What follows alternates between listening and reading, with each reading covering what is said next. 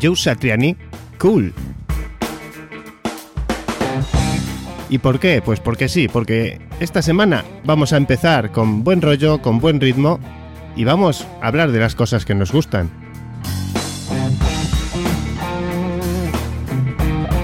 Y empezamos con este buen ritmo porque os iba a contar un poco sobre noticias, ¿no? Del mundo, de, de, qué está pasando, pero es que se me han quitado las ganas cuando he empezado a revisar un poco qué se cuece por ahí últimamente, ¿no?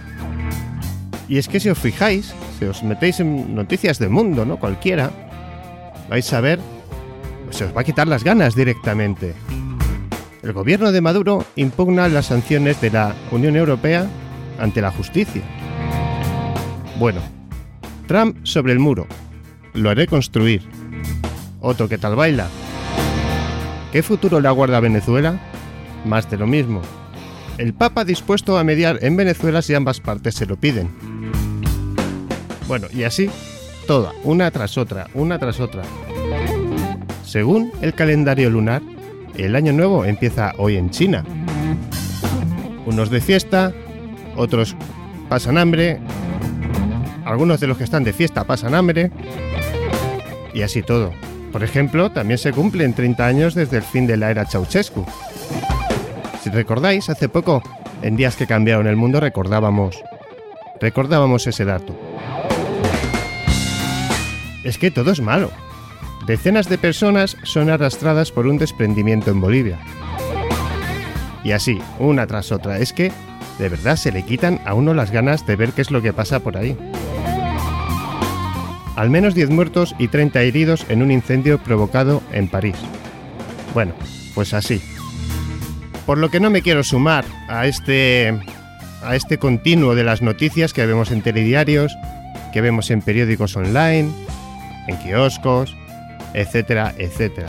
Y luego las televisiones nos pegan ese ramarazo de programas basura constantes a todas horas. Cadenas que antes no, no lo hacían, ahora también lo van haciendo poco a poco. Mezclan programas muy bien hechos y serios con otros programas que son completamente un desecho. Y que nada más que genera gente o personas autómatas delante de, de un cuadradito, ¿no? Ya no podemos decir la caja tonta, ahora tendríamos que decir el cuadro tonto, ¿no? Tamaño cuadro, finitos, ¿eh? extraplanos, muy caros y diseñados para que lo cambiéis cada tres años. Y no miremos la política de este país o cómo van los temas del taxi o cómo van ciertas cosas en la búsqueda de trabajo, la economía familiar, los estudios de los críos, que es una pena cómo está la educación en este país. Es una auténtica pena. Y como todo es así, todo es malo, pues me repito, no quiero sumarme a eso. Vamos a continuar disfrutando este tema musical de Joe Satriani. Y comenzamos en breves instantes, Misterio 51.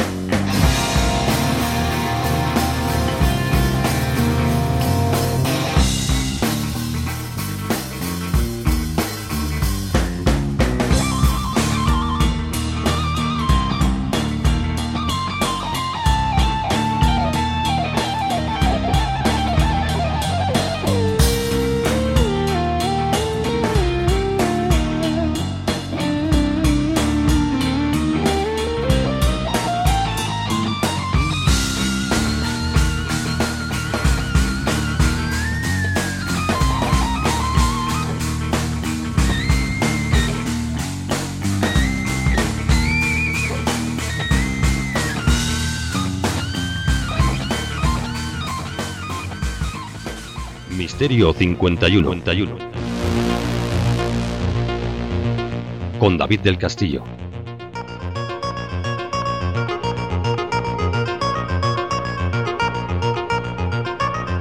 Ahora sí, bienvenidos una semana más a vuestro programa del misterio.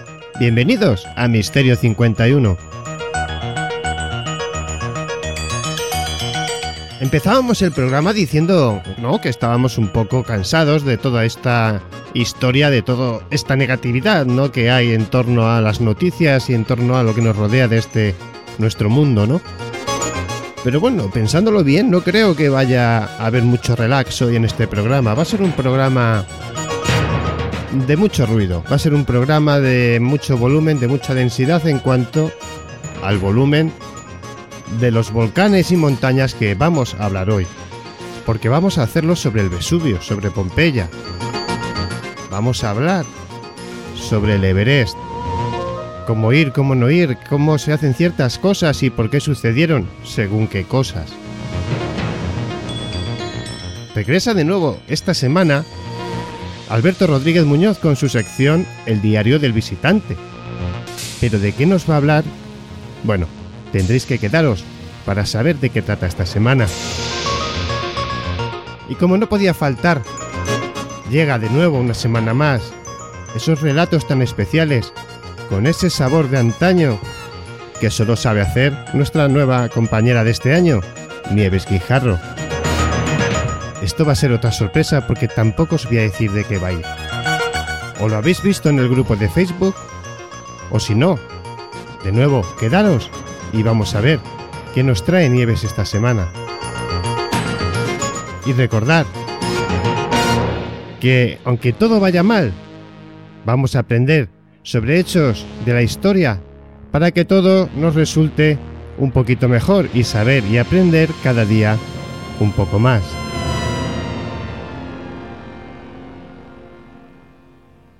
Comenzamos.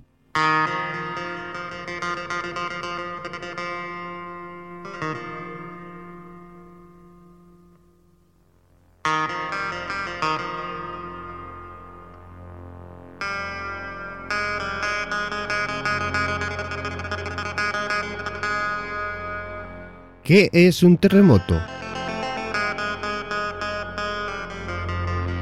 ¿Alguno de vosotros sabría describirlo?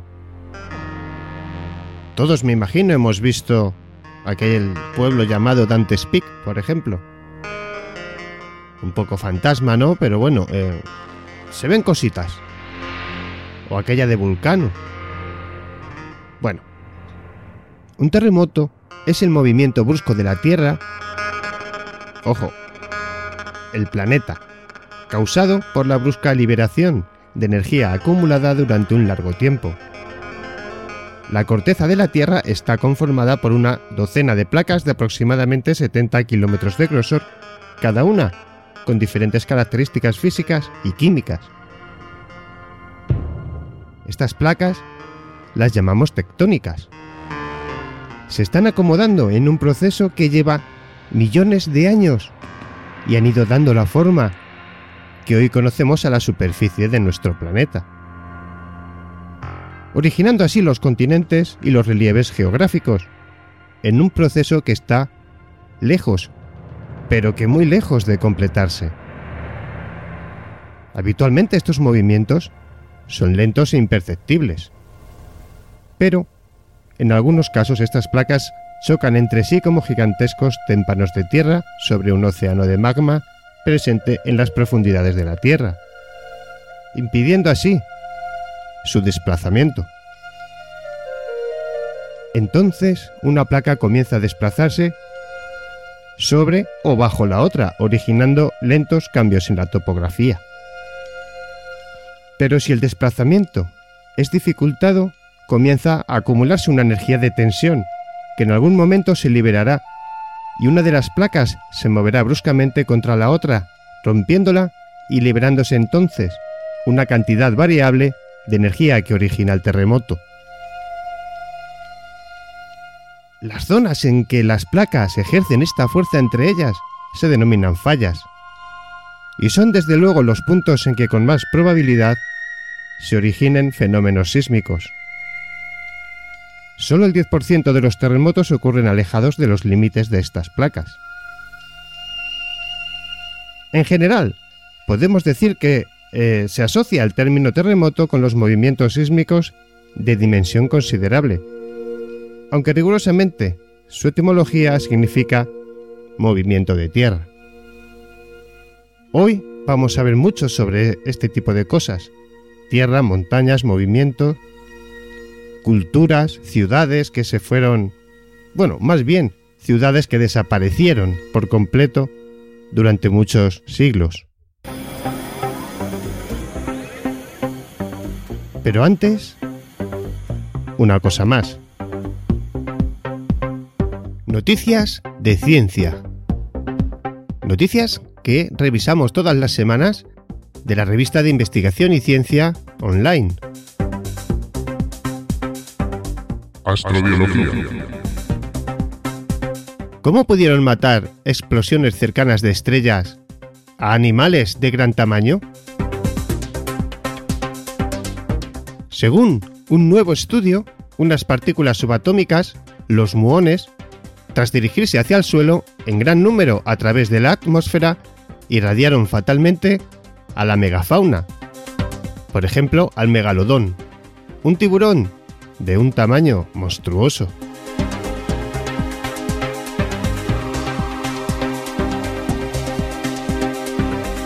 Aunque la Tierra flota en el vacío, no está en medio de la nada. La bombardean sin cesar objetos venidos del espacio, como es el caso del diluvio diario de micrometeoritos y el baño de radiación procedente del Sol y de estrellas más lejanas. A veces, esos visitantes pueden mermarnos o matarnos, como el gigantesco asteroide que exterminó a los dinosaurios. Más a menudo llegan hasta la Tierra y la Luna, esquirlas estelares que se asientan pacíficamente en ambos astros para toda la eternidad, o al menos hasta que los científicos la desentierran. La materia oscura sí existe. Pertenece probablemente a la segunda categoría.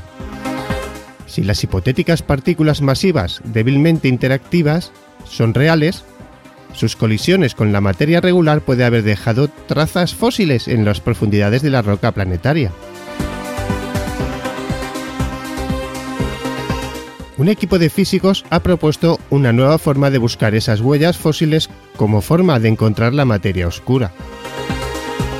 Pero la búsqueda de residuos cósmicos en la Tierra tiene una larga historia. Otros investigadores han demostrado que es posible hallar pruebas fósiles de partículas astrofísicas en la corteza terrestre. Algunos investigadores están reflexionando sobre cómo afectan esos sucesos cósmicos a la Tierra y sobre si han alterado hasta el curso de la evolución. Un nuevo estudio indica que las energéticas partículas del estallido de una estrella pudieron contribuir a la extinción de diversas especies de la megafauna, como el megalodón, monstruoso tiburón prehistórico que se extinguió por esa misma época. ¿Es una coincidencia interesante? Puede ser, comenta Adrian Melot, astrofísico de la Universidad de Kansas y autor de un nuevo artículo. Cuando muere una estrella, sus entrañas se desperdigan por el espacio. En esos restos estelares hay isótopos o variantes de átomos como el hierro. Uno de esos isótopos, el hierro 60, es raro en la Tierra y abundante en las supernovas. En 2016 y 2017 los astrofísicos ligaron el hierro 60 encontrado en el fondo marino terrestre y en la Luna a dos antiguas supernovas de las cercanías galácticas de la Tierra. Una de ellas sucedió hace 2,6 millones de años. La otra hace entre 6,5 y 8,7 millones de años. Hay muchas cosas que no dejan un residuo definido, decía Melot en una entrevista comentando que el hierro 60 sí lo hace. Es una prueba irreputable de que pasó algo. Dada una prueba así, Melot abordó una cuestión que lleva ocupando a los científicos desde al menos la década de 1950. ¿Cómo podrían afectar esas supernovas a la Tierra y a la vida en ella? En el nuevo artículo describe cómo una supernova produciría en la atmósfera una cascada de las partículas subatómicas llamadas muones que podrían dañar el ADN y causar mutaciones en los organismos, e incluso la extinción de especies. Los muones vienen a ser unos electrones mucho más pesados que pueden surcar la atmósfera terrestre con mayor facilidad que los protones y los electrones. Llegan al suelo, te golpean y algunos interaccionan contigo y dañan tu ADN. Melot conjetura que una supernova de hace unos 2,6 millones de años multiplicó cientos de veces el flujo de muones en la atmósfera. Sus coautores y él calculan que la proporción de los cánceres se debió de incrementar en un 50% en los animales que tuviesen un tamaño como el de los seres humanos. Pero un mamut o un megalodón, que tenía un tamaño parecido al de un autobús, la dosis de radiación habría sido aún mayor, comenta Melot.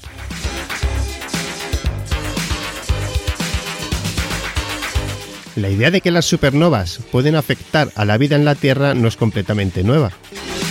El paleontólogo Otto Sittenwolf propuso en la década de 1950 que las supernovas podrían haber inducido mutaciones en los animales grandes. Pero su teoría no prendió, y en 1968 los astrónomos Kenneth Terry y W. H. Tucker propusieron que las extinciones masivas podrían haber sido causadas por la explosión de estrellas cercanas, una hipótesis que se ha reanimado varias veces desde entonces. Sin embargo, la mayoría de las teorías les echan la culpa de esos exterminios a vastos cambios climáticos, no a mutaciones directas. Las explosiones de supernovas podrían aniquilar la capa de ozono de la Tierra, por ejemplo, la que devastaría el plancton marino y los arrecifes de coral. Las supernovas podrían generar también un exceso de rayos cósmicos que produciría un invierno de rayos cósmicos, como ha escrito Heinrich Siebenberg en un mensaje de correo electrónico. Los trabajos de este hombre muestran que el registro geológico de la Tierra coincide en algunos casos con el flujo esperado de rayos cósmicos generados por una supernova. En un artículo de 1995, los físicos John Ellis y David Stram llegaban a la conclusión de que se podía esperar que hubiese una supernova con consecuencias catastróficas por cada intervalo de unos pocos cientos de millones de años, que es el mismo ritmo al que se suceden las extinciones masivas. En cuanto a la hipótesis de Melot de que cada una sola supernova de hace 2,6 millones de años causó directamente las extinciones, apunta algunas pruebas. En la frontera entre el Plioceno y el Pleistoceno, hace 2,6 millones de años, alrededor del 36% de los géneros marinos se extinguieron, sobre todo en las aguas costeras. Los animales más grandes recibirían una dosis de muones mayor en esas regiones. Pero al contrario que las marcas del hierro 60 y los del BIMP, las de los muones no permanecen en el registro fósil, con lo que la conexión directa entre los muones y las extinciones es difícil de probar. Comenta Melot que está claro que esos muones no dejan realmente ninguna huella. Aunque las lluvias de muones y de hierro 60 de las estrellas moribundas no se pueden ligar directamente con las extinciones, su presencia demuestra una verdad profunda. La Tierra y todo lo que contiene es una parte del universo, no es un lugar aparte. Las estrellas realmente podrían tener algunas respuestas acerca de nuestros destinos.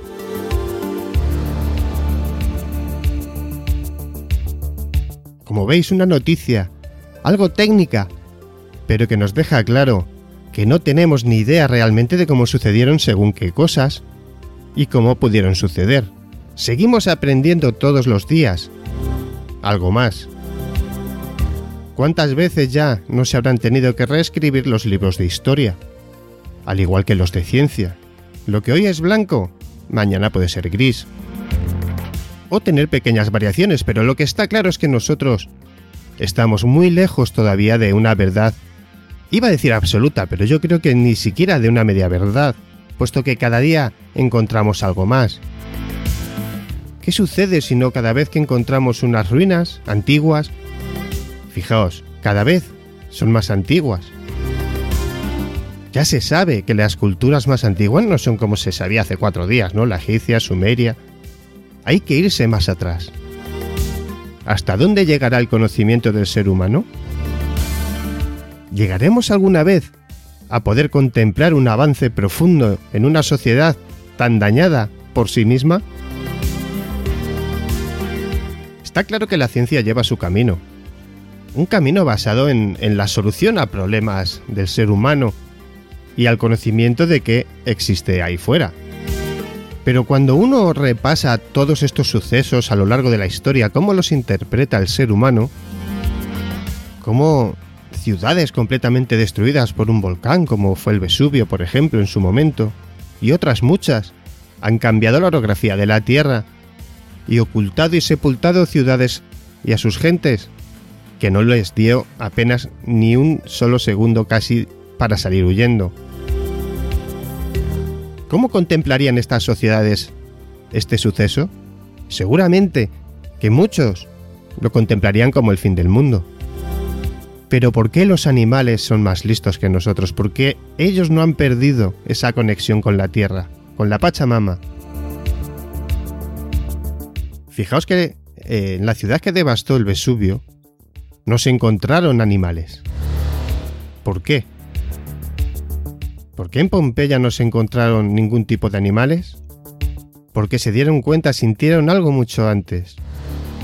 El superpoder animal, como lo denominamos algunas veces, nos deja muy a las claras que estamos muy lejos de lo que una vez fuimos. Algunos dirían que hemos avanzado, que hemos crecido, que hemos evolucionado.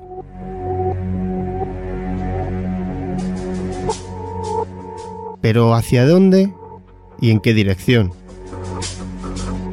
porque podríamos añadir que si quizás sí que es cierto que hemos crecido y evolucionado, quizás lo estemos haciendo más en dirección a nuestra propia autodestrucción que a la consecución de un gran avance, de un gran crecimiento social y humano que nos acerque más a lo que hay ahí fuera. Todavía se cree en la esperanza de que, bueno, quizás lleguen un día a visitarnos desde fuera para arreglarnos los problemas que tenemos aquí. Otros aún mantienen que lo que pueda venir de fuera, mucho más avanzado que nosotros, acabaría con nuestra extinción. Puede ser, puede ser que sí, puede ser que no, pero siempre lo hacemos desde la perspectiva del ser humano, de lo que ha aprendido a lo largo de estos últimos 2000 años, por ejemplo. ¿Por qué todavía nos seguimos dando cuenta que las grandes culturas hacían cosas, tenían avances que aún no hemos podido reproducir? Bueno, es un tema muy amplio, como veis, amigos, y muy complicado, pero iremos, iremos profundizando en todo este tipo de cuestiones. Continuamos.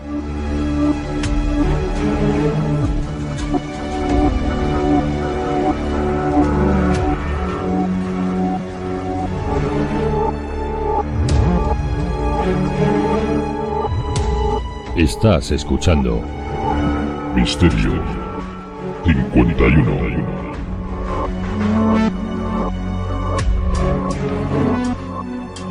con David del Castillo.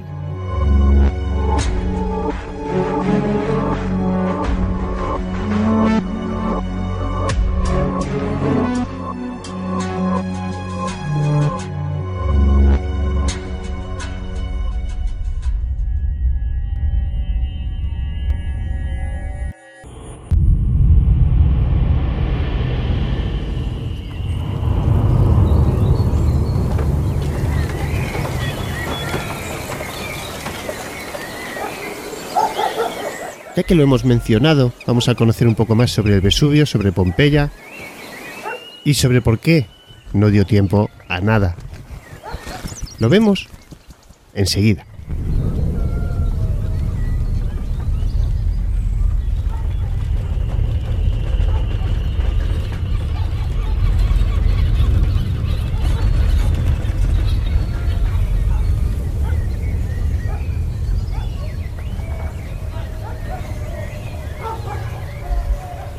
Fundada en el siglo VII a.C., Pompeya era una ciudad próspera del Imperio Romano con el monte Vesubio muy próximo a la urbe.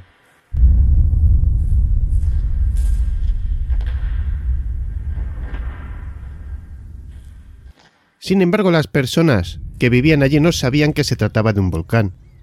Es por eso que la tragedia fue algo imprevisto y que nadie hubiera pensado. La última erupción había sido datada en torno al 1800 a.C.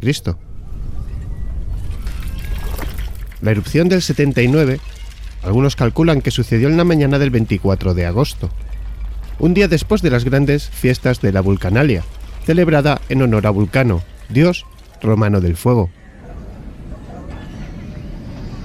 Otros documentos de la época dicen que la erupción fue en realidad en noviembre, así que las opiniones a este aspecto están bastante divididas. Es probable que la erupción durante 24 horas fuera un extremo algo inalcanzable, pero los restos de cenizas y rocas siguieron cayendo por dos días hasta cubrirla con una capa de 6 metros de profundidad. La lava alcanzó la ciudad a una velocidad de 110 km por hora, sin posibilidad de que nadie escapara. Cubrió una superficie de 500 kilómetros cuadrados, destruyendo no solo a Pompeya, sino también a otras ciudades y pueblos vecinos.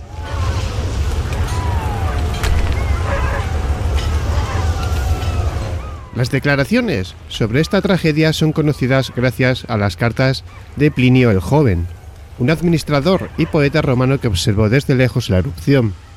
Habló con algunos sobrevivientes y redactó sus experiencias en documentos de mucho valor histórico. Estas cartas recién fueron encontradas en el siglo XVI. No hay un número correcto en cuanto a la cantidad de muertos, pero se estima que fueron alrededor de 25.000 las personas que perecieron allí.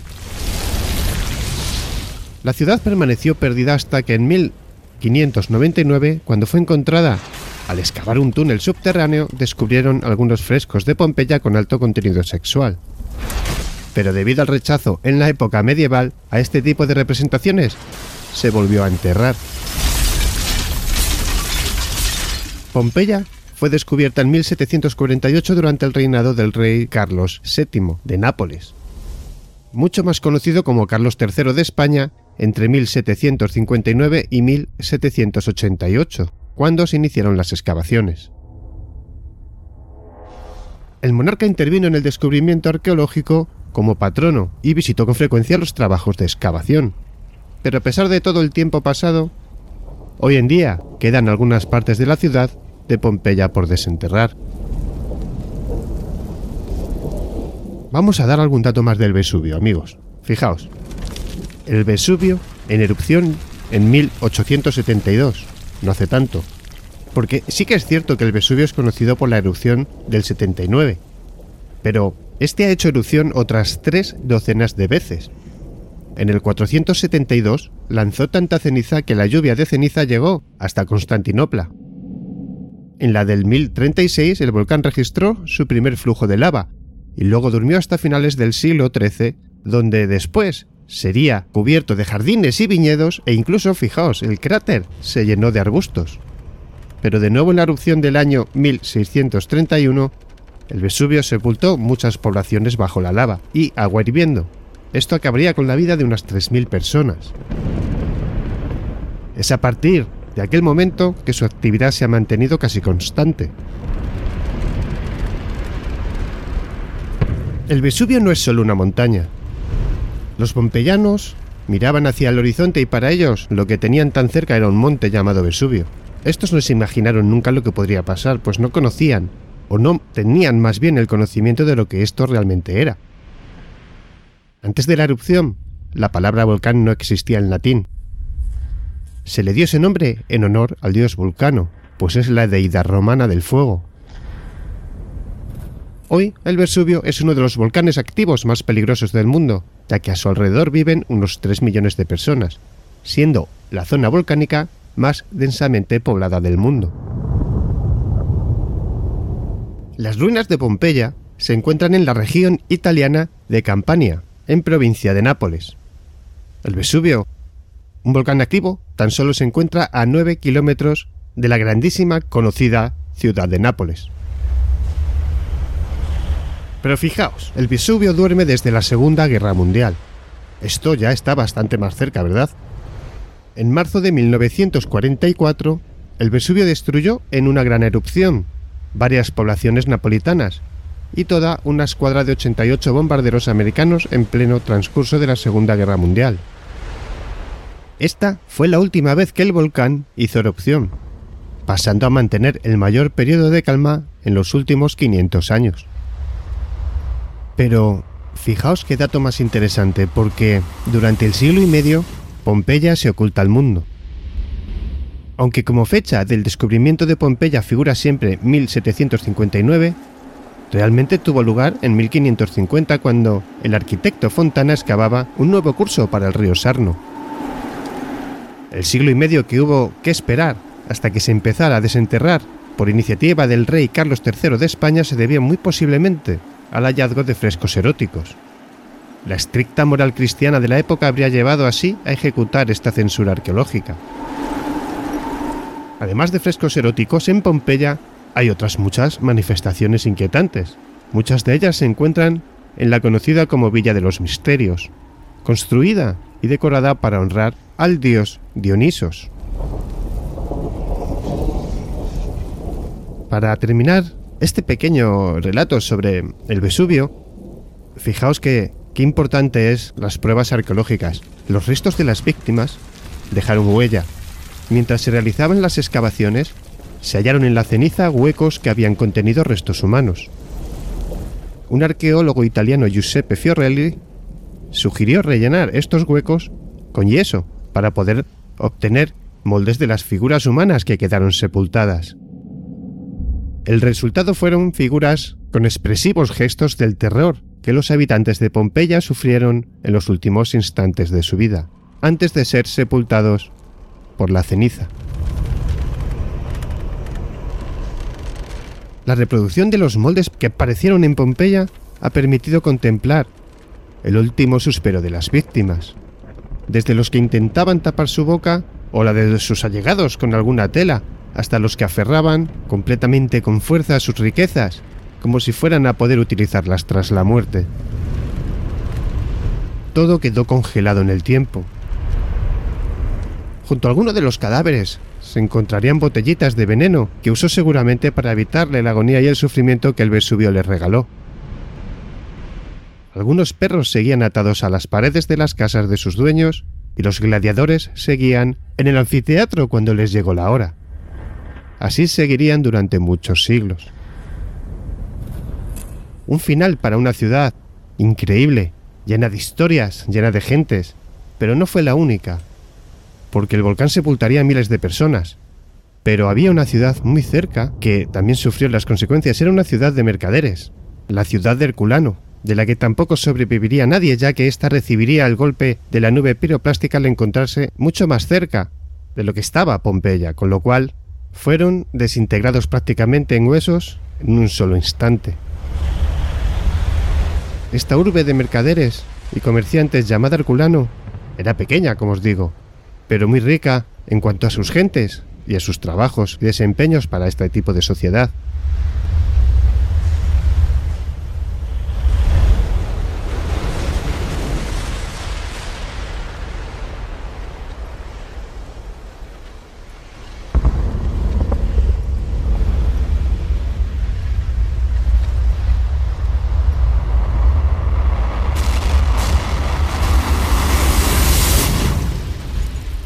Un destino que tal vez se vuelva a repetir, pues si os fijáis, a una distancia de entre 3 y 6 kilómetros, ya vive muchísima gente cerca de este volcán.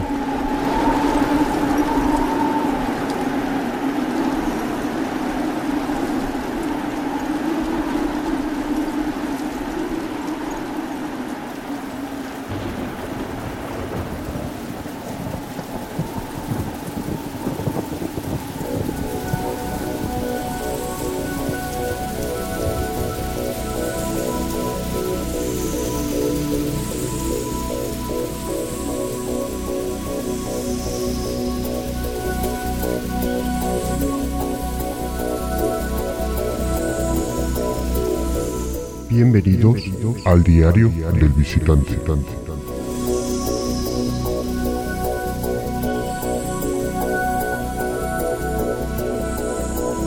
Con Alberto Muñoz Rodríguez.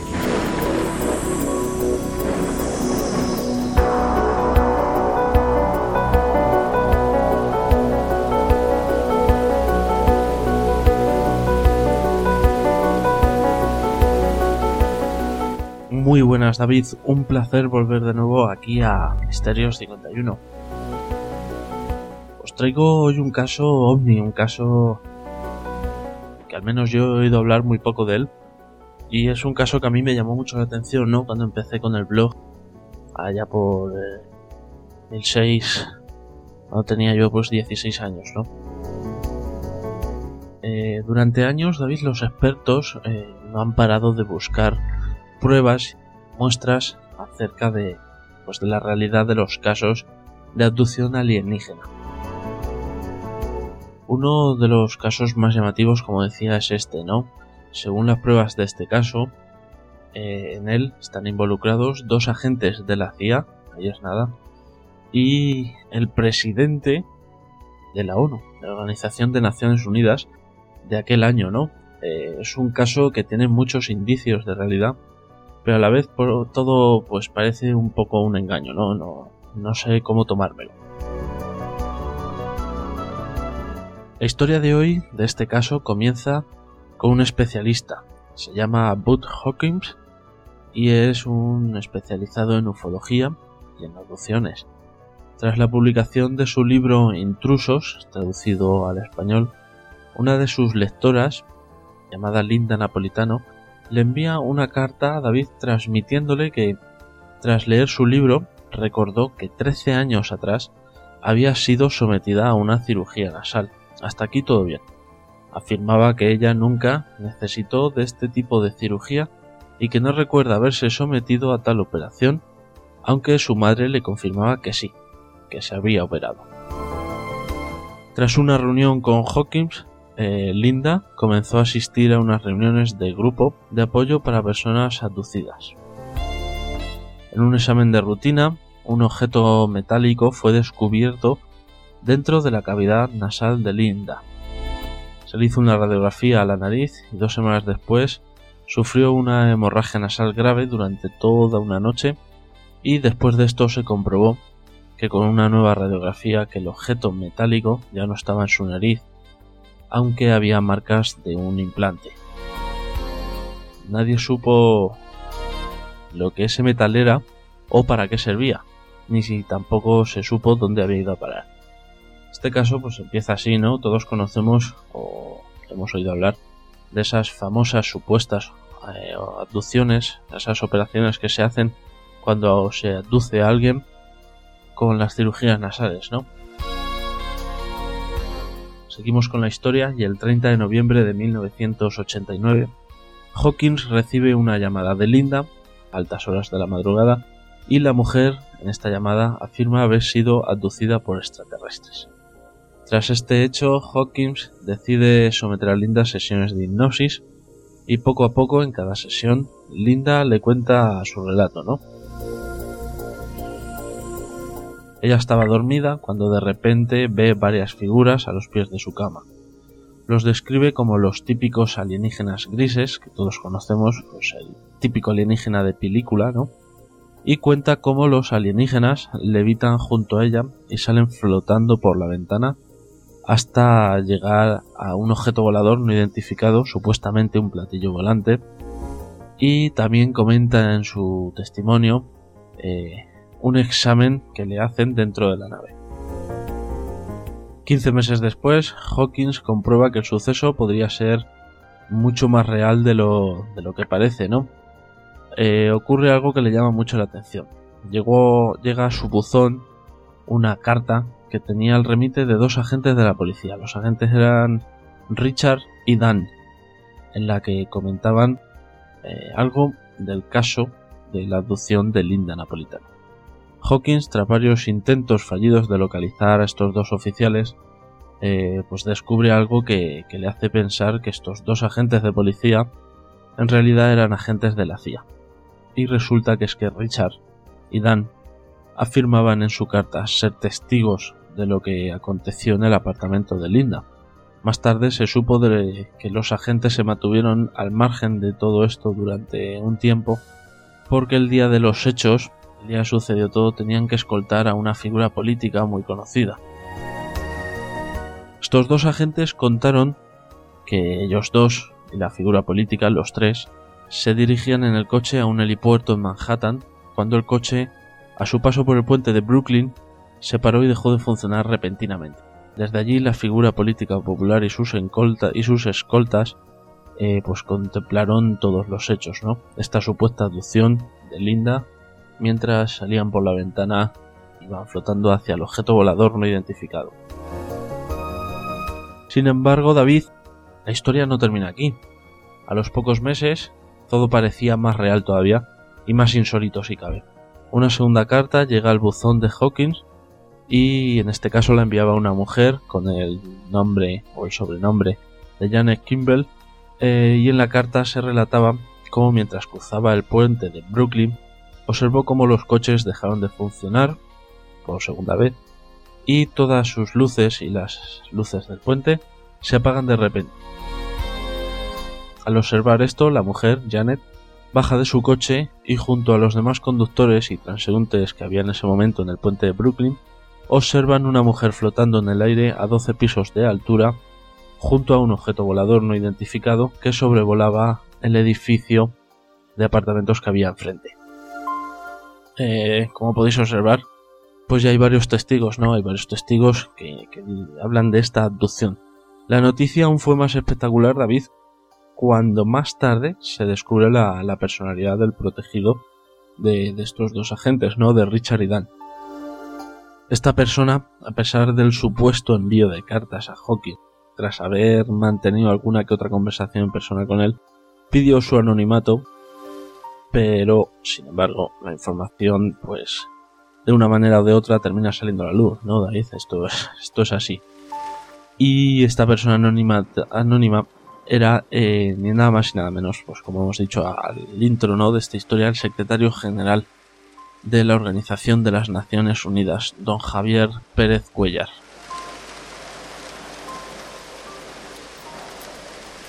Con toda esta información que Hawkins eh, pues fue recopilando, daba por supuesto que este no era un caso como los demás, ¿no? ya que ningún presidente de la Organización de Naciones Unidas o dos propios agentes de la CIA nunca habrían corroborado eh, un testimonio de un caso tan surrealista, ¿no? Como decía al principio, pues parece un poco un caso de broma, pero es tan real como los testigos que, que lo vieron. Hawkins no podía creer todo esto y todo lo que había descubierto, por lo que un día decidió dar a conocer el caso. Su primera publicación fue acerca 1992, creo que fue en diciembre, y fue en la revista Mufo Nufo, pero eh, el caso napolitano llegó a generar un gran interés internacional. Se habló del tema en revistas y periódicos como el Wall Street Journal, Omni, el Paris Match, el New York Times y sus protagonistas, Hawkins y Linda, aparecieron en programas de televisión eh, muy famosos y donde fueron entrevistados. Se comenzó a cuestionar por qué los agentes de la CIA no habían acudido a su organización para descubrir los hechos, ¿no? También. Y por qué no habían dicho nada en, el periodo de un año que pasó.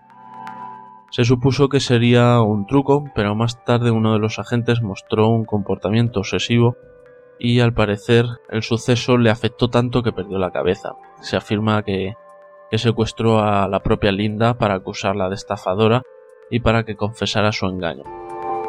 A lo anterior, pues le sumamos el planteamiento de la posibilidad de algún tipo de participación del gobierno en este caso. Eh, además aparecieron pruebas que demostraron que el caso de Linda Napolitano encajaba perfectamente con una campaña del gobierno de Estados Unidos de, de encubrimiento y de una desinformación dañosa y los escépticos desestimaron el caso. Eh, David, este es un caso de abducción de los mejores documentados de la historia y la mayoría de casos comunes solo tienen la prueba de, una persona ¿no? que ha sido abducida, el simple testimonio del protagonista. Pero ¿qué caso tiene como testigos? Pues a un secretario general de las Naciones Unidas o a dos agentes de la CIA. No sé cómo tomarlo, pero bueno, invito como siempre a los oyentes de tu programa que, que, nos comenten, que nos comenten el caso en la página de Facebook, el diario del visitante, y que nos den su opinión. Invito también a que indaguen en internet y en libros para descubrir más acerca de este caso. Y nada, David, ha sido esto por hoy y nos vemos en próximos programas. Ha sido un placer como siempre. Un abrazo. ¿Y tú? ¿Qué piensas?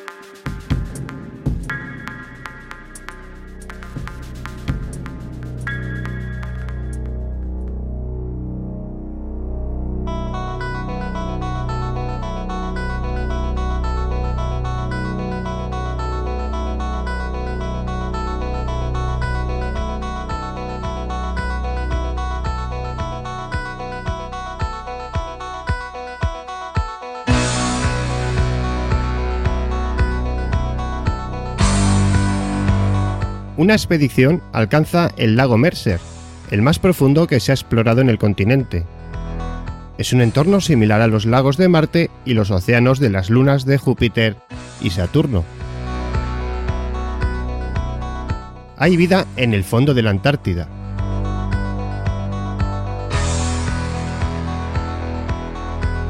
Ha sido como aterrizar en otro planeta. Así describen varios miembros de una expedición a la Antártida el momento en el que sus cámaras mostraron por primera vez el fondo del lago Mercer, el más profundo que se ha explorado con detalle en este continente. Bajo el hielo antártico hay más de 300 lagos, muchos de ellos conectados, que componen un entorno más desconocido que la propia superficie de Marte. Tras una década de preparación, una expedición liderada por Estados Unidos ha conseguido perforar 1068 metros de hielo hasta alcanzar las aguas de Mercer. Creemos que este lago y todos los organismos que lo habitan han estado completamente aislados del exterior durante al menos 100.000 años, explica John Priscu, líder científico de la expedición Acceso Científico a los lagos subglaciales de la Antártida. Estos sarcófagos líquidos son lo más parecido que hay en nuestro planeta a los lagos y océanos subglaciales de Marte y Plutón. A las lunas de Júpiter y Saturno, algunas con más agua que toda la Tierra, son los lugares más probables para encontrar vida en el sistema solar.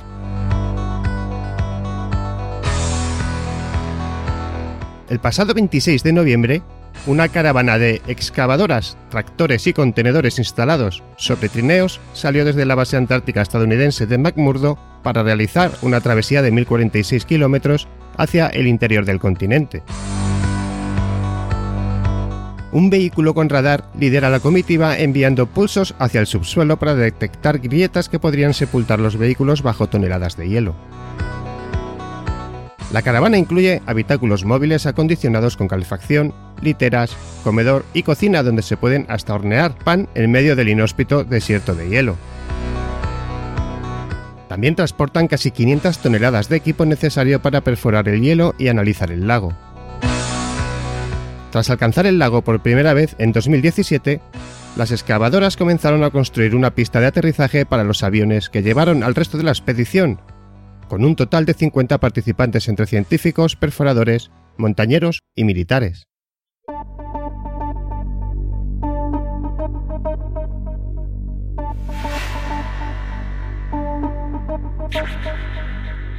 El equipo exploró el lago con un robot capaz de tomar imágenes, succionar agua y hasta atrapar piedras con un pequeño brazo robótico. El agua del lago es como leche desnatada, muy turbia, apenas alcanzábamos a ver lo que había a 25 centímetros de las cámaras.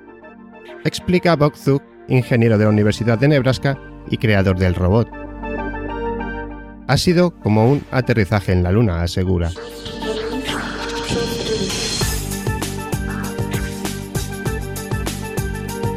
Cuando el material extraído llegue a Estados Unidos, el equipo espera analizar el ADN de las muestras, que dirán si además de microbios hay animales dentro del lago. El equipo intentará también criar los microbios antárticos en el laboratorio. nuestros datos servirán para diseñar experimentos que puedan estudiar los océanos de las lunas de las zonas más extremas del sistema solar y averiguar si hubo un segundo origen de la vida, resalta el científico.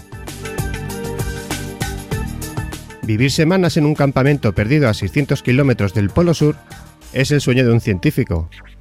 Cada día es una fiesta y cada comida un banquete, asegura este microbiólogo de la Universidad de Montana. ¿Bebió alguien agua de Mercer? Tuvimos la tentación, pero las muestras son demasiado valiosas, asegura. La Antártida alberga el 90% de todo el hielo de la Tierra y el 70% de su agua dulce.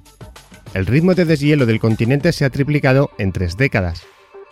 Si este llegase a derretirse por completo, el nivel del mar subiría 60 metros, suficiente para cubrir una extensión de tierra superior a la de toda la Unión Europea. Entender el sistema hidrológico oculto bajo los hielos del continente es crucial para predecir los efectos del cambio climático. La expedición estadounidense, financiada con 5,2 millones de dólares, ha empleado técnicas para reducir al mínimo la entrada de agua del exterior en el lago y ha usado radiación ultravioleta para aniquilar microbios de la superficie presentes en el equipo de perforación.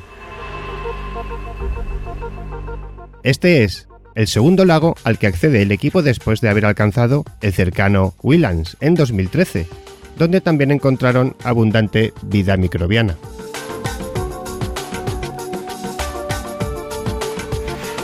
El agua del Bostock se renueva en escalas temporales de decenas de miles de años, mientras en el Mercer esto sucede en el orden de décadas. Este segundo lago recibe dos corrientes de agua dulce, la mayor de ellas llega del oeste del continente y la otra del este. Se piensa que el lago desagua en el mar de Ross, en el sur del continente, con lo que es una pieza clave para entender cómo la desconocida e invisible red de lagos bajo el hielo antártico contribuye al balance del agua en los océanos. Este tipo de expediciones cambian nuestra concepción del quinto mayor continente. No podemos seguir viéndolo como un enorme e inofensivo bloque de hielo. En su lugar vemos que bajo el hielo está el mayor humedal de la Tierra que juega un papel a nivel global.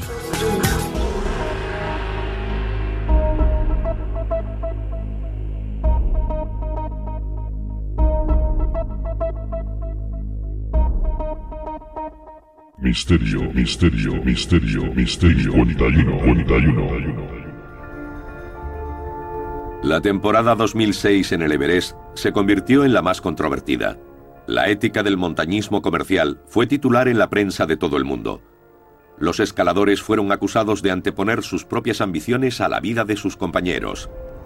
Una cifra récord de 500 personas alcanzaron la cima. Algunas murieron en el intento. Escalar el Everest requiere un esfuerzo sobrehumano. El 90% de quienes lo intentan nunca descubren lo duro que es porque se dan la vuelta antes. Aunque uses oxígeno, te sientes como si estuvieras en una cinta de correr, respirando por una pajita. Por mucho que lo intentes, no consigues el aire necesario. En sus 30 años de experiencia, Lincoln Hall ha alcanzado la mayor parte de las grandes cimas de la Tierra, pero no la del Everest. La gente siente atracción por el Everest porque es el símbolo máximo de la aventura. Me refiero a que seguramente hay montañas más duras e incluso más hermosas, pero ninguna más alta. En 2006, cuando invitan a Lincoln a unirse a una expedición a la cara norte del Everest, no lo duda, pero es una propuesta arriesgada.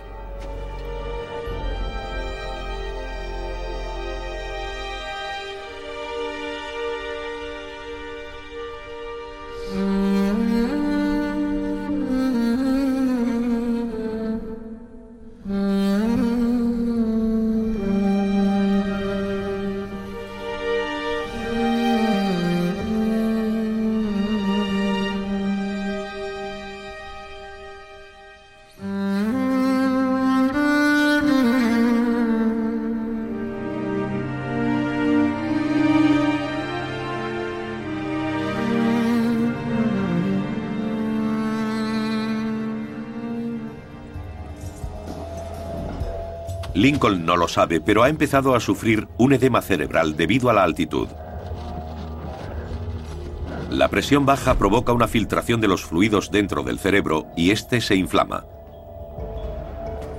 Los síntomas incluyen apatía, alucinaciones y comportamiento irracional. Lincoln debe descender inmediatamente o morirá.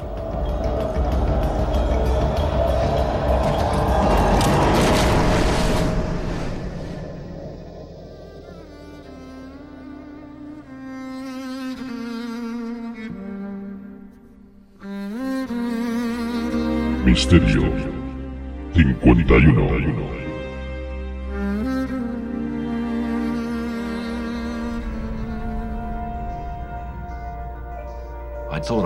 Pensé que estaba en Queensland, un caso grave de pensamiento ilusorio. En realidad me sentía seguro y bastante feliz. Entonces oí una voz en inglés con acento australiano. Lincoln, la mente te está jugando una mala pasada y te estás peleando con los Serpas. Intentan ayudarte. Deja que te ayuden, por tu familia y por nosotros. Estaba oyendo la voz de Michael Dillon en la radio. Es muy frustrante porque estás muy lejos de todo. No puedes salir corriendo para ayudar a rescatarlo. Lo único que puedes hacer es rescatarle con la voz. Y la petición se hizo más y más persistente. De repente me di cuenta de que estaba en esa enorme montaña en una situación muy peligrosa. Seguí la orden que me instaba a descender.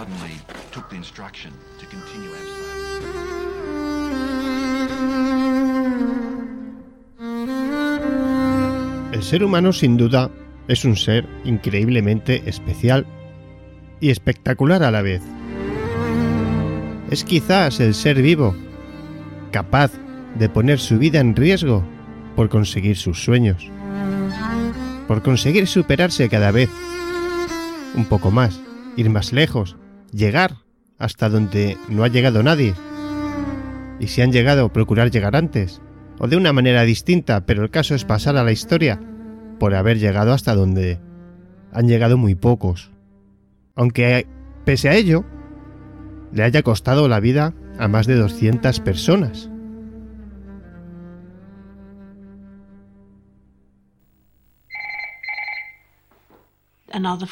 Llegó otra llamada del campo base y supe enseguida que era la peor de las noticias. Y no quería oírlo. No quería seguir con la conversación, pero tenían que decírmelo. Mamá nos llamó para decirnos que Mike había llamado. Um, um, nos hizo sentar en el sofá y nos dijo, um, chicos, hace 20 minutos que vuestro padre ha muerto. Todos nos quedamos en blanco. Estuvimos sentados, abrazándonos, dándonos la mano, abrazándonos y llorando.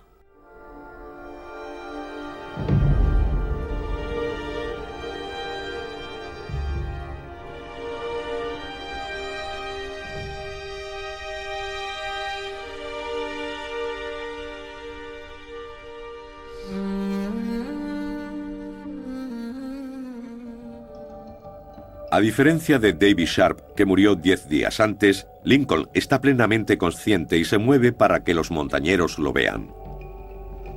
Esa mañana el equipo liderado por Dan Masur, un guía estadounidense, estaba formado por el Sherpa Jambu, Andrew Brush y Miles Osborne.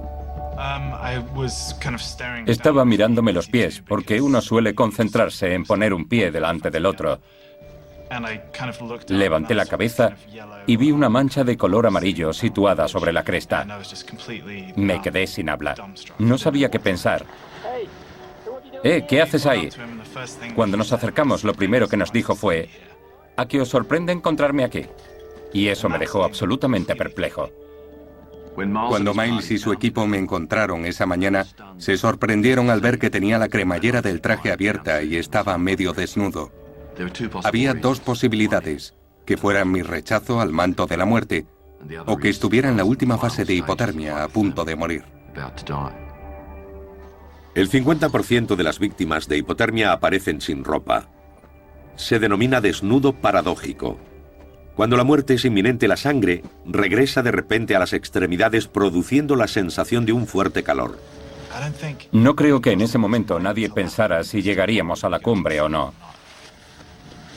¿Quién eres? Soy Lincoln Hall. Hemos encontrado a un escalador. Dice que se llama Lincoln Hall. Mi comportamiento era impredecible, pero no me daba cuenta. Lo primero que hicieron fue asegurarme con una cuerda. Quiero salir del barco. En ese momento creía que estaba en un barco.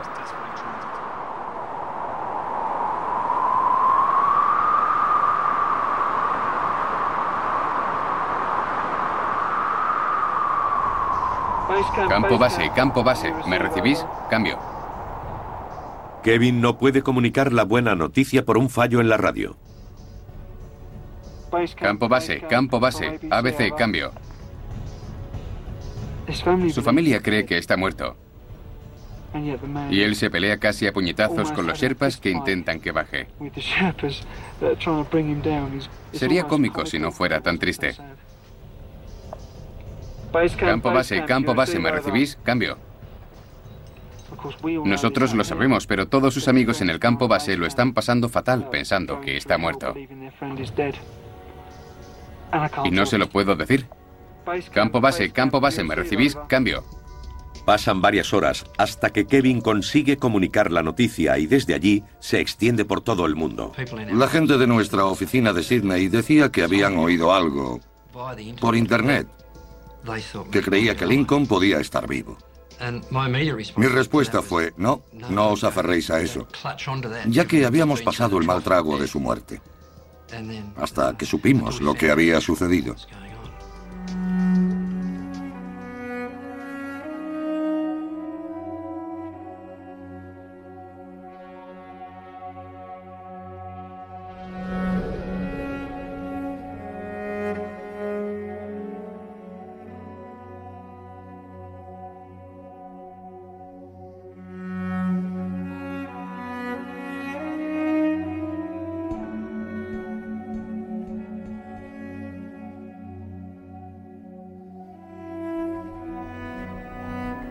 Veintidós años más tarde, Lincoln Hall ha cumplido su sueño.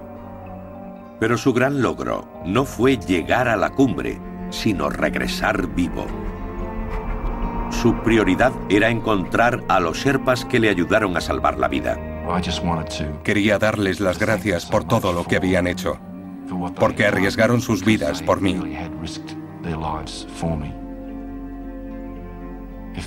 Que Pemba u otro Sherpa hubiera muerto y yo hubiera sobrevivido habría sido la peor de las tragedias.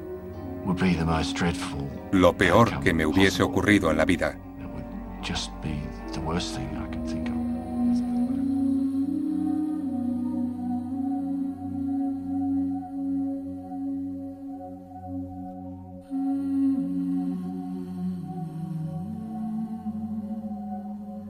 Pero en este caso,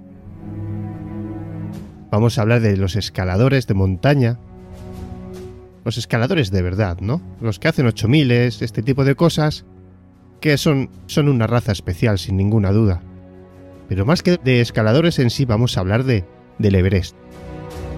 Y de sus sucesos, ¿no? Algunos de los sucesos más importantes. De hecho, es una montaña que sin ser de las más difíciles de escalar, es la más peligrosa de todas. Una montaña donde se producen cambios muy rápidos de, tiempo y de, de, viento, de todo, ¿no? Que te hacen perder la compostura, perder la cabeza y el agotamiento, la hipoxia, hace el resto. Los cadáveres del Monte Everest que se utilizan como puntos de referencia es un buen nombre, Tato, para darse cuenta de la de vidas que se ha llevado. Todos hemos escuchado en algún momento o visto la película de hace no mucho tiempo, Everest, de un caso muy especial del que vamos a hablar. Pero hablemos un poquito de lo que es la polémica, por ejemplo, que hay con esto de si es el punto más alto o no de la Tierra, porque A pesar de la polémica que se generó en Internet sobre todo entre el monte Everest y el volcán ecuatoriano Chimborazo, el primero sigue siendo la cumbre más alta sobre el nivel del mar, con 8.846,4 metros. Esta impresionante altura hace que sea toda una hazaña llegar hasta este punto. Pocas personas lo han conseguido, muy pocas, y muchos han perecido en el intento. Y lo más difícil de todo, lo más cruento, es que muchos de quienes han muerto en el Everest aún permanecen ahí a la vista de los nuevos visitantes. La famosa montaña del Himalaya se ubica en la frontera entre Nepal y China. Es uno de los lugares más concurridos del mundo y tiene una gran cantidad de demanda turística y de montañistas que buscan conquistarla. Es quizás la industrialización del turismo de este tipo de montañas tan peligrosas lo que ha acentuado los accidentes fatales en este tipo de deporte. Pero conquistar esta montaña no es nada fácil. En enero, el mes más frío, la temperatura promedio en la cumbre es de 36 grados centígrados. Negativos, ojo, pudiendo llegar incluso a los menos 60 grados centígrados. En julio, el mes más cálido, la temperatura promedio en la cumbre es de menos 20 grados centígrados, si se le suma el viento, la sensación térmica es mucho menor aún. A partir de los 8.000 metros, hay una zona que se conoce como la zona de la muerte. Un lugar tan extremo que la aclimatación es casi imposible. La cantidad de oxígeno respirable es un tercio de lo habitual y muchos necesitan botellas de oxígeno para lograr superarlo. Sin embargo, hay pocos casos de grandes deportistas que lo han logrado sin la ayuda de oxígeno. La zona de la muerte es tan extrema que si un escalador sufriera algún mal de altura, rotura, congelación o cualquier accidente que no le permitiera moverse por sí solo, su rescate sería prácticamente imposible. Ni siquiera un helicóptero puede rescatar a alguien a esa altitud. Por poneros un ejemplo, en 2003 un helicóptero se estrelló intentando aterrizar en el campamento base. Dos de sus nueve tripulantes fallecieron. Pero, como os he dicho al principio, hay más de 200 cadáveres en el Everest, de los cuales 150 nunca se han encontrado. Además, las rutas de acceso a la cima más transitadas están plagadas de cuerpos, más de 40, que han quedado en el punto exacto donde murieron. Muchos de ellos no han podido ser reconocidos y han sido bautizados con nombres y son utilizados por los montañistas como puntos de referencia. Hay uno, por ejemplo, llamado el Saludador. Es uno de los cadáveres más conocidos y uno de los primeros con el que se encuentran en la ascensión. Apodado así porque el cadáver parece saludar con sus brazos. Este se halla allí desde el año 1997. Hay uno muy famoso del que podéis eh, ver fotografías. Bueno, la verdad es que hay fotografías de casi todos, los más conocidos, llamado el Botas Verdes. Hay un caso muy conocido que os voy a comentar brevemente. Justo al lado de Botas Verdes estuvieron los restos de David Sharp, un caso que ha escandalizado e indignado a la comunidad alpinista. Problema que es eh, entendible desde el punto de vista de la comercialización de este tipo de rutas, pero incomprensible para el ser humano y para el deportista sobre todo. El 15 de mayo de 2006 Sharp realizaba su tercer ataque a la cumbre. Problema que pagó solo 6.200 dólares por viajar con Assign Trekking hasta el campamento base y desde allí realizó varias acometidas en solitario. Al parecer iba sin oxígeno, sin serpas, sin guías, sin radio, sin medicamentos o cualquier soporte vital. Subía con su equipo básico. No se sabe si con la intención de batir algún récord. No se sabe si logró llegar a la cima o no, pero en su descenso, a última hora de la tarde, se vino abajo y se sentó al lado de los restos de botas verdes. Un gesto que ya los que se cruzaban con él intuyeron como de mal agüero. Estuvo agonizando mientras otros escaladores descendían pasando por su lado sin detenerse. De hecho, hubo un equipo que se paró a hablar con él, pero recibieron orden del campo base de hacer cumbre y ayudarle en el descenso. Sharp estuvo agonizando mientras otros escaladores descendían pasando por su lado sin detenerse. A la una de la mañana, se encontró con una expedición liderada por Mark Inglis, especialista en alta montaña que perdió ambas piernas por congelación en 1982, y ese año se dispondría a subir el Everest con unas prótesis metálicas. Sharp todavía mostraba signos de estar vivo, e Inglis pidió instrucciones por radio. Su director en el campamento base le ordenó continuar el ascenso y prestarle ayuda al descender. Un hecho que crearía una gran polémica, por los intereses comerciales que existen en el Everest. Incluso Edmund Hillary, famoso por haber sido el primero en llegar a la cima del Everest y regresar con vida de ella, criticó esta decisión. Nueve horas después, el guía Jamie McInnes y el Serpa Dagua, tras hacer cumbre, trataron de levantar a David Sharp. Severamente dañado por las congelaciones, este no podría moverse. Le proporcionaron oxígeno, pero no surtió ningún efecto y finalmente se vieron obligados a dejarlo allí. Los miembros de la expedición llevaban cámaras en sus cascos donde se recoge un vídeo con una breve conversación con Sharp. Mi nombre es David Sharp y estoy con Ashain Trekking. Tengo mucho sueño. Esas serían sus últimas palabras. El cadáver de Sharp estuvo un año junto a Botas Verdes, hasta que fue recuperado y sepultado. Más nombres. Bruce Hero. Udown, la mujer que encontró a Francis Arsetiev, tuvo una experiencia similar en su primer ascenso al Everest. Se encontró con Bruce Hero, un conocido escalador que ascendía muy lentamente. Al cruzar unas palabras con él, el equipo de Katy se dio cuenta de que no se encontraba nada bien y que se había hecho tarde para seguir subiendo pero Hero, afectado por la euforia que provoca la falta de oxígeno, no se dejaría convencer y continuaría su ascensión. Pasadas las 5 de la tarde, Hero llegó a la cumbre. Se autorretrató y llamó al campamento base donde todo el equipo, incluida su mujer, le instaron a bajar lo antes posible. Dos horas después se perdería su rastro. Posteriormente se recuperaría la cámara y la mujer revelaría la foto que le costaría la vida.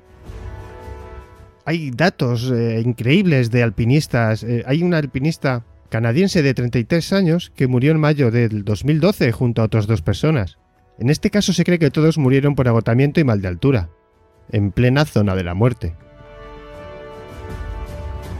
Hay muchos casos más, pero vamos a ir ahondando poco a poco, vamos a digerir un poco toda esta información y vamos a entrar en algún caso más, en algún caso sobre todo especial, contado por el autor.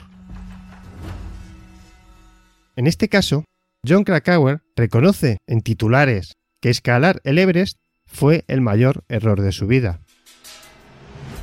Este hombre es aventurero y escritor superviviente de la tragedia de 1996 y asegura que si pudiera reescribir su vida, no volvería jamás al Everest.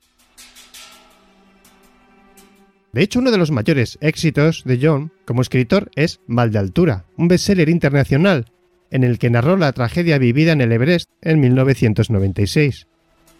Cuando una tormenta inesperada, como os decía antes, ¿no? se producen cambios muy rápidos, ¿no? Esta tormenta inesperada acabaría con la vida de ocho personas. Bueno, este es el caso que se vio en la película de Everest. John fue uno de los protagonistas de aquel suceso, y en una entrevista emitida para Huffington Post Live, el aventurero y autor estadounidense es preguntado sobre los consejos que él daría a alguien que pretende subir al Everest. En este caso, por la fecha del artículo, su compatriota Tyler Armstrong, que en este momento, cuando escribieron el artículo, tenía 11 años, quería escalar el Everest al cumplir los 12. Y el consejo que le da John es así, veréis. Yo diría que deberías pensar bien lo que vas a hacer y por qué. Escalar el Everest fue el mayor error que cometí en mi vida. Ojalá no hubiera ido. Sufrí durante años y todavía sufro por lo que ocurrió allí. Estoy contento de haber escrito un libro sobre ello, pero si pudiera echar marcha atrás y reescribir mi vida, no iría nunca al Everest. El Everest es una montaña realmente diferente, extremadamente peligrosa. Tan peligrosa que está fuera de tu control. Deberías estar dispuesto a darte la vuelta si necesitas hacerlo. Ojo, no estoy diciendo que no lo hagas. Creo que a tu edad te diría que escalaras antes el Denali, si has hecho ya la Concagua, ya que esta montaña te dará una mejor muestra de lo que encontrarás en el Everest. Soy la última persona que podría decirte o decirle a alguien que no haga locuras, pero piénsatelo dos veces. Bueno, y continúa, ¿no? Pero la cuestión es que hace un niño de 11 años queriendo subir el Everest. Es una cuestión que, bueno, que habría que hacérselo ver, ¿no? Se ha llevado demasiadas vidas como para poner a un niño en ese riesgo, por mucha preparación que pueda tener. Aquí no hay lugar al error. El error te cuesta la vida, además de una manera que quizás algunos pensarán que es una bonita manera de morir, pero yo creo que nadie quiere morir y menos haciendo lo que más desea en esta vida, ¿no?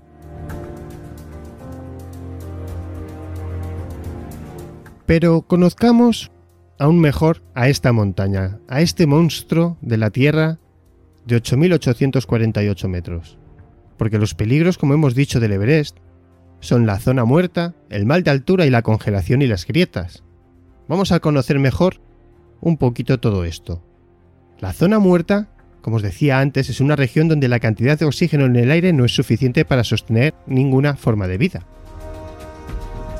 En el campamento base a 5.000 metros, el oxígeno disponible es ya la mitad del que hay a nivel del mar y la cima se reduce hasta un tercio. El riesgo de sufrir mal de altura a causa de falta de oxígeno aparece a partir de los 2.400 metros. Y yo os puedo decir que así es. Yo he hecho escalada hasta cierto nivel, nunca he pasado de los 3.400, pero... Ojo, a partir de los 2.200, 2.400 se hacen muy notable. Los síntomas iniciales son similares a los de una resaca fuerte o una gripe, ya que al verse mermada la capacidad de reponer oxígeno en las células, el cuerpo va cortando las funciones no esenciales y se produce desorientación, disminución de las percepciones sensoriales, dolores de cabeza, de estómago, mareos y fatiga.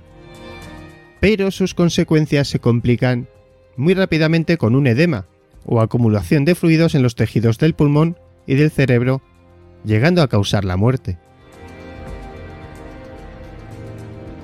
La hipoxia o falta de oxígeno inicial puede provocar alucinaciones o incluso euforia, algo que no permite al afectado ser consciente de su situación física real. Esto según los médicos en la zona muerta del Everest. Una vez iniciados los síntomas, un individuo tiene entre 1 y 2 minutos de plenas facultades para paliar su situación. Los expertos en alta montaña dicen que los individuos que se vienen abajo lo hacen en unos 20-25 minutos. De hecho, podéis ver fotos. Em, hay muchas. Por ejemplo, creo que si ponéis Marco Epis, se veréis la foto en la que es atendido por el equipo de Sergei Kofanov tras sufrir mal de altura. Y ojo, hay que verlo, es increíble. De verdad que sí, ¿eh? ¿Cómo podemos evitarlo? Para evitar este tipo de situación, los escaladores realizan periodos de aclimatación, permaneciendo a determinadas alturas durante días o semanas, antes de acceder a zonas más altas de la montaña.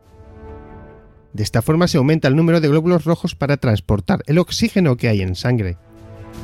A partir de los 8.000 metros, la aclimatación ya es imposible. El oxígeno no se puede reemplazar tan rápido como se consume, y sin oxígeno supletorio, el cuerpo se va degradando lentamente hasta un punto de no retorno. Al mal de altura hay que sumar el clima extremo del Everest, que supone un riesgo por congelación o hipotermia permanente. Además, este se ve afectado por el monzón y con fuertes vientos que cuando las condiciones empeoran pueden alcanzar los 285 km hora. Como os decía antes, en enero se registran las temperaturas más frías, pero es que, ojo, en julio eh, nos movemos en torno, como os decía antes, a menos 19, 20, menos 21 grados. Y esto sin rachas de viento. Las rachas de viento, como ya sabéis todos, amigos míos, multiplica por mucho la sensación de frío. Vamos a hablar de las grietas, otro riesgo importante que nos vamos a encontrar, porque en la nieve se forman al partirse los estratos de hielo en el suelo. La zona donde más abundan y donde más muertes se han producido en el Everest es justo al salir del campamento base, al atravesar la catarata de nieve que hay en la lengua del glaciar. Pero las zonas altas no están libres de ella. La Serpa Pashan Yamu desaparecía al caer por una de ellas cuando descendía junto a su marido. Pero, ¿qué hay de esa explotación turística de la que estamos hablando hace un poquito del Everest? Está claro que es una odisea conquistar la cima del Everest. Esto atrae a numerosas personas de todo tipo e índole, desde escaladores profesionales hasta novatos sin experiencia en altura, que en un momento dado se plantean subir el Everest como reto personal. El desafío se ha convertido en un clásico entre empresarios y altos directivos con poder adquisitivo que en algún momento de sus vidas se plantean si puedo dirigir una empresa o un departamento de cientos de subordinados, que menos para una persona como yo de mi categoría que coronar el techo del mundo. Y así poder sacarme unas fotos haciendo cima para decorar el despacho e impresionar a clientes y empleados. Otro clásico más orientado a escaladores profesionales es intentar batir algún récord sin sentido, ser el primer hombre o mujer que ha subido por las dos caras sin oxígeno, ser el que más rápido ha subido y bajado, el que más veces ha podido hacer cima, el más joven en subir, el más anciano. Para acceder a la cumbre del Everest, para que veáis, se parte desde el campamento base y se atravesan varios campamentos de paso numerados de menor a mayor según su cercanía a la cumbre. Campamento 1, 2, 3 y 4. La cantidad dependerá de la ruta escogida. En ellos se instalan tiendas de campaña que se van aprovisionando con suministros de apoyo tanto para la subida como para la bajada. Aquí viene el dato de la aclimatación también, porque es una labor, ojo, que puede llevar hasta tres meses. Pero ¿en qué condiciones se realiza la ascensión y establecimiento de estos campamentos? Eso es una cuestión de dinero, del viaje contratado o de los planteamientos que siga el equipo, que normalmente, a día de hoy, van en cuestión del dinero, las empresas y demás. El gobierno de Nepal cobra 25.000 dólares por cabeza. Todo esto es por emitir un permiso para realizar la subida y después cada escalador o equipo de escaladores se organizan como crean conveniente. Se puede contratar a diversas empresas de trekking que operan en esta montaña, cada una ofreciendo diferentes servicios se pueden contratar desde muchos portadores, o pocos, hasta, fijaos, dejar más o menos equipo y suministros de emergencia en los distintos campamentos. Se puede contratar un grupo de rescate que permanezca en la base, dispuesto a salir en caso de contingencia.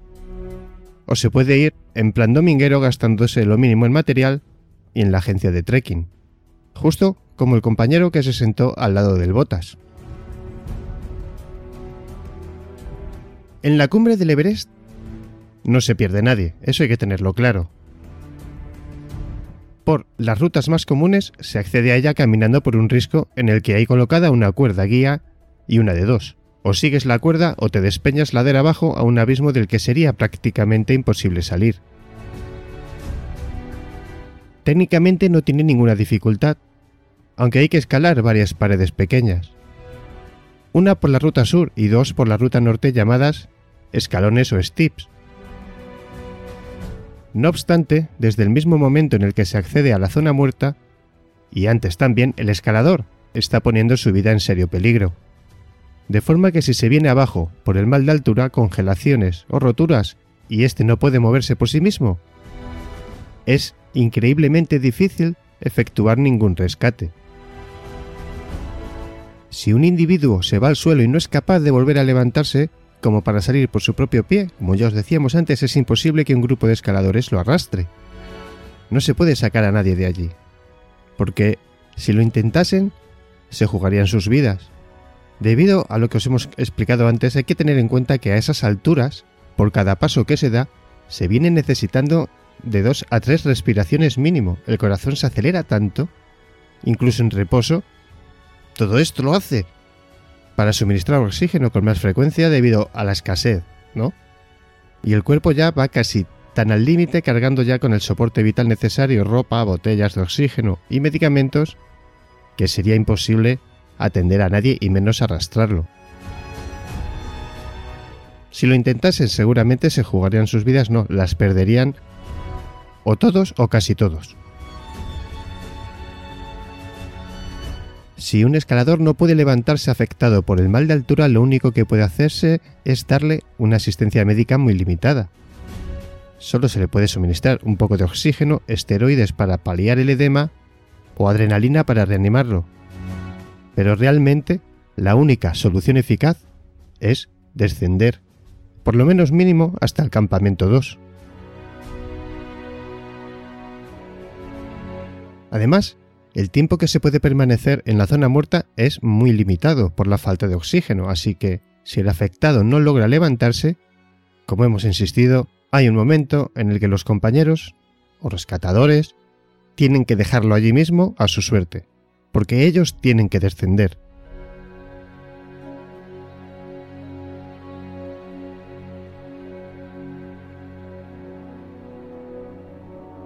Si el riesgo que supone intentar mover a un enfermo en la zona muerta hace que sea una tarea inviable, pensar que mover un cadáver es algo que casi nadie se plantea. De ahí que cuando alguien fallece su cuerpo queda en el mismo punto donde cayó, y este cuando se enfría se congela, petrificándose con el gesto y postura exacta que tenía cuando expiró. Si estaba sentado se queda allí mismo sentado. Este fue el caso de Peter Boardman, que desapareció en 1982 intentando la complicada ruta nor-noroeste. Fue encontrado 10 años después sentado como si estuviera durmiendo.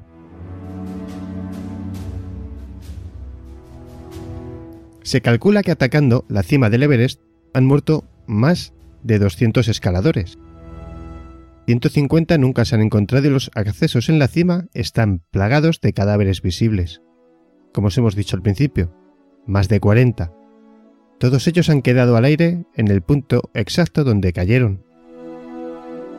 Así que, me reitero, como os hemos dicho antes, cualquiera que pase por allí, si miráis las fotografías, vais a poder ver que están en pleno paso.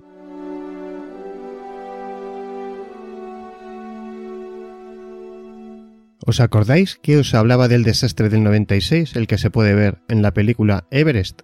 Bueno, veámoslo un poco por encima ya que un brusco cambio en las condiciones meteorológicas se cobró un total de 15 vidas en un solo día. Este incidente causó revuelo por la sobreexplotación comercial que sufre el Everest. En un mismo día, 33 montañeros atacaban la cima por la ruta sur casi a la vez, provocándose así un atasco en la única pared que hay que escalar, el Hillary Step o escalón de Hillary una especie de efecto overbooking en pleno Everest por exceso de tráfico y problemas con las cuerdas guía. Para atacar la cima por la ruta sur, se sale a medianoche del campamento 4 y se tardan entre 10 y 12 horas en ascender los 1000 metros restantes. Considerándose las 2 de la tarde como última hora segura para hacer cumbre, hay que pensar que si se llega más tarde se corre el riesgo de perecer frente al frío de la noche o caer por la ladera al descender. Hay que tener en cuenta que la mayoría de los accidentes se producen en el descenso. Durante el desastre del 96, el atasco en el escalón provocó que se realizasen cimas tan tarde como las 3 y las 4. A las 3 se levantó una fuerte ventisca limitando la visibilidad, hecho que impidió que muchos de los escaladores que descendían encontrasen el camino de regreso al campamento 4 y murieran de frío. Los siguientes intentos de rescate que se producirían durante la noche y al día siguiente solo lograron traer de vuelta a cuatro personas.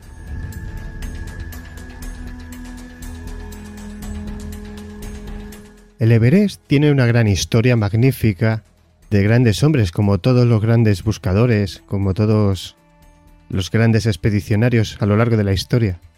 Pero esa incógnita viene a ser como ¿quién hizo primero esa cima? ¿La hicieron Mallory y Irving? Bueno, la historia dice que no se ha podido comprobar. Unos creen que sí y otros creen que no. Por eso se dice quién fue el que regresó con vida por primera vez. vamos a repasar unas claves para entender todos estos misterios. Ya que, como hemos dicho, el Everest se ha convertido en un espectáculo lamentable, podréis entender que aún estos hombres corrieron un riesgo tan increíble con unos materiales que hoy día ninguno llevaríamos a la plaza del pueblo. El honor de la coronación hemos dicho que recayó de forma oficial sobre Edmund Hillary y Tenzin Norgay cuando lograron realizar la primera cima confirmada el 29 de mayo de 1953, atacando por la ruta sur. Pero este logro se lo disputa la expedición británica al Everest de 1924 en la que desaparecieron los alpinistas George Mallory y Andrew Irving durante la tercera y última tentativa de esta expedición por la ruta norte, el 8 de junio de 1924. La gran incógnita que dejaron tras su desaparición fue si alcanzaron o no la cima, ya que el mal tiempo no permitió el seguimiento del ataque por observación desde el campamento 5. Fueron avistados brevemente una vez durante su ascensión a tan solo 245 metros de la cumbre. Ambos llevaban cámaras fotográficas, pero nunca han sido recuperadas. George Mallory era un montañero profesional británico que participó en las tres primeras expediciones británicas al Everest en la década de 1920. Esto fue 21, 22 y 24. Llegó a ser teniente durante la Primera Guerra Mundial. Teniente de artillería nada menos. Antes de la guerra se habría casado felizmente con Ruth Turner en 1914 y tendría tres hijos, Andrew Irving, apodado Sandy, era un estudiante de 22 años de Oxford que se había unido al club de montañismo y al club de remo de esta universidad, deporte de gran importancia, pero, como un gran personaje, era muy popular, deportista consumado, muy atractivo, decían, y aficionado a inventar aparatos. Irving fue recomendado a la expedición de 1924 por una amistad en común con Noel Odell, que posteriormente sería la última persona en verlo con vida. Lo contrataron como músculo y le encomendaron mejorar el sistema de botellas de oxígeno supletorio que emplearían para atacar la cumbre. El líder de la partida, financiada por la Sociedad Geográfica Británica, era el general Charles Grenville, pero George Mallory era el escalador más experimentado, sobre el que recayeron la toma de bastantes decisiones. La tercera y última tentativa de la expedición, el 9 de junio, se suponía que iba a ser realizada por Mallory y Noel Odell, pero para sorpresa de los presentes eligió a Irving como compañero. Esta es una decisión que tras el accidente se ha discutido mucho, ya que Irving habría practicado el montañismo, pero no era especialista en escaladas. Las dos rutas principales de acceso a la cima del Everest son la ruta del Collado Sur, a la que se accede por Nepal, y la del norte a la que se accede por el Tíbet.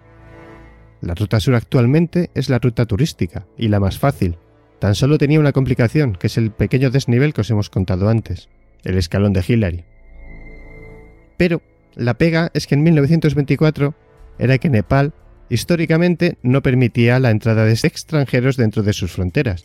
Esta política empezó a cambiar tras firmarse un tratado de paz y amistad con Tíbet en 1950. Del 50 al 53, Nepal permitió una expedición por año al Everest, tiempo que se tardó en abrir la ruta sur y coronar la montaña en 1953, en la cometida de Edmund Hillary y Tenzin Norgay. Tras la hazaña, Nepal olfateó el filón turístico y empezaría a derogar la prohibición de foráneos. Por la cara norte, en 1950 la República Popular China tuvo a bien anexionarse el Tíbet y prohibir las escaladas extranjeras. En 1924, la época de Mallory, la única posibilidad para subir al Everest era hacer la ruta norte, ya que aunque el Tíbet, al igual que Nepal, no permitía el acceso de extranjeros, el gobierno colonial británico en la India tenía influencias sobre el Dalai Lama, quien permitiría las expediciones británicas. Por este motivo, todas las expediciones lanzadas al Everest hasta 1938 eran británicas y se realizaban por la ruta del Collado Norte. Más difícil que la ruta sur y uno de los motivos por los que el Everest no se puso realmente a tiro hasta que Nepal abrió sus fronteras. Evidentemente, amigos, salvo que Mallory e Irving lo consiguieran. ¿Por qué el tercer ataque de Mallory fue muy tarde respecto a la llegada del monzón? Veréis, uno de los grandes problemas del Everest y todo el Himalaya en general es que éste se ve afectado por los monzones. ¿Recordáis que lo comentábamos al principio? El efecto en el Everest es que en cualquier momento, entre finales de mayo y principios de junio, se pone a nevar. La expedición británica de 1924 estableció seis campamentos. El 6 a mucha altitud, a unos 8.170 metros. Pero incluso estando más abajo, los escaladores se pueden ver rodeados por la nieve causada por el monzón, quedándose atrapados en la montaña, condenados a morir por hipotermia o inanición. La primera tentativa se lanzaría ya con el monzón amenazando el 1 de junio, aunque hizo buen tiempo, este ataque resultaría un fracaso.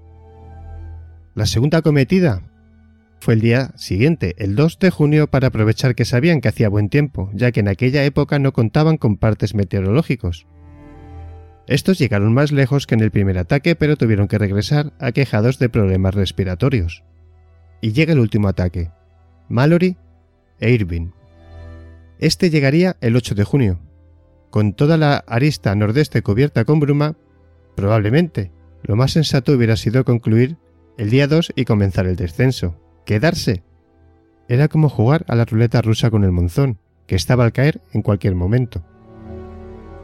Tras estudiar la correspondencia con su esposa, se ha especulado que esta decisión se debe a las ganas que tenía Mallory de concluir definitivamente con el Everest, para así regresar con su familia de forma definitiva y dejar el montañismo para siempre. No quería tener que volver al año siguiente. El día 7 de junio Mallory subió con Irving al campamento 6 y en algún momento, en la madrugada del día 8, salieron hacia la cima. Como os decíamos antes, fueron avistados. Instantes después de ese avistamiento, se volvió todo a nublar, y Noel se vio obligado a refugiarse en su tienda de campaña a causa de que se levantó una fuerte tormenta de nieve. Por eso solo pudo verlos durante unos instantes. Pero sufrir esa tormenta en la arista nordeste podría perfectamente haber dejado tocados a uno o ambos escaladores y bloquearlos hasta que amainase o incluso matarlos de frío. Hay un problema importante en el escalón 2, en la ruta nordeste, ya que la ruta que siguió Mallory en su tercer intento tiene tres desniveles. En el 1 y en el 3 no tienen mayor complicación, pero en el 2, este es una pared de unos 40 metros.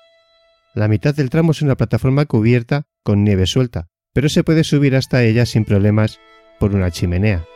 Para superar el resto del muro hay que realizar unos 10 metros de escalada libre o con cuerdas y clavos, llamados pitones.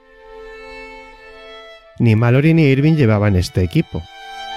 Resbalarse ladera abajo en la zona del Step 2 implica una caída de entre 2.000 y 3.000 metros dependiendo de dónde aterrices.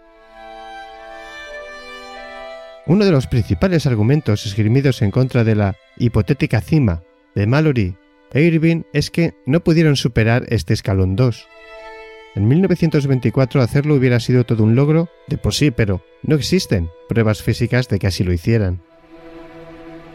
Esa misma pared puesta a nivel del mar es un juego de niños para un escalador experto. Irving no era escalador, pero Mallory sí. Ahora bien, el escalón 2 está a 8.610 metros de altitud, en la zona de la muerte. Cuesta respirar si no se está usando el oxígeno supletorio, por lo que subirlos exigiría un grandísimo sobreesfuerzo. Una de las posibilidades es que en 1924 fueran cortos de oxígeno y Mallory decidiera tirar en solitario a la cima con las botellas restantes, dejando a Irving al pie del escalón 2. Es difícil entender esto ya que Noel Odell declara que vio a los dos montañeros aparecer en lo alto del escalón. Cuando se realiza el avistamiento es a las 12.50. Noel se sorprende de lo tarde que es. Es muy tarde para estar todavía en la arista nordeste. Una cumbre más tarde es casi mortal porque en el descenso se hace de noche y vuelve a ser una ruleta rusa bajar a oscuras sin caerse por una ladera. En 1924 por la ruta norte A las 12.50 Mallory e Irving tendrían que estar ya descendiendo, no ascendiendo. De lograr cumbre en la bajada se quedarían a oscuras en uno de los sitios más peligrosos del Everest. Por comparación, en la actualidad se ataca la ruta norte moderna saliendo a las 23.00, 11 de la noche, de un campamento situado a más altitud del campamento 6 donde estaba Mallory. Se hace cima a las once y media y se empieza a descender como tarde a las doce y media. Aun siendo la ruta norte moderna menos turística que la sur, hay días que se producen atascos en el escalón 2 por la gran masificación de personas que hay.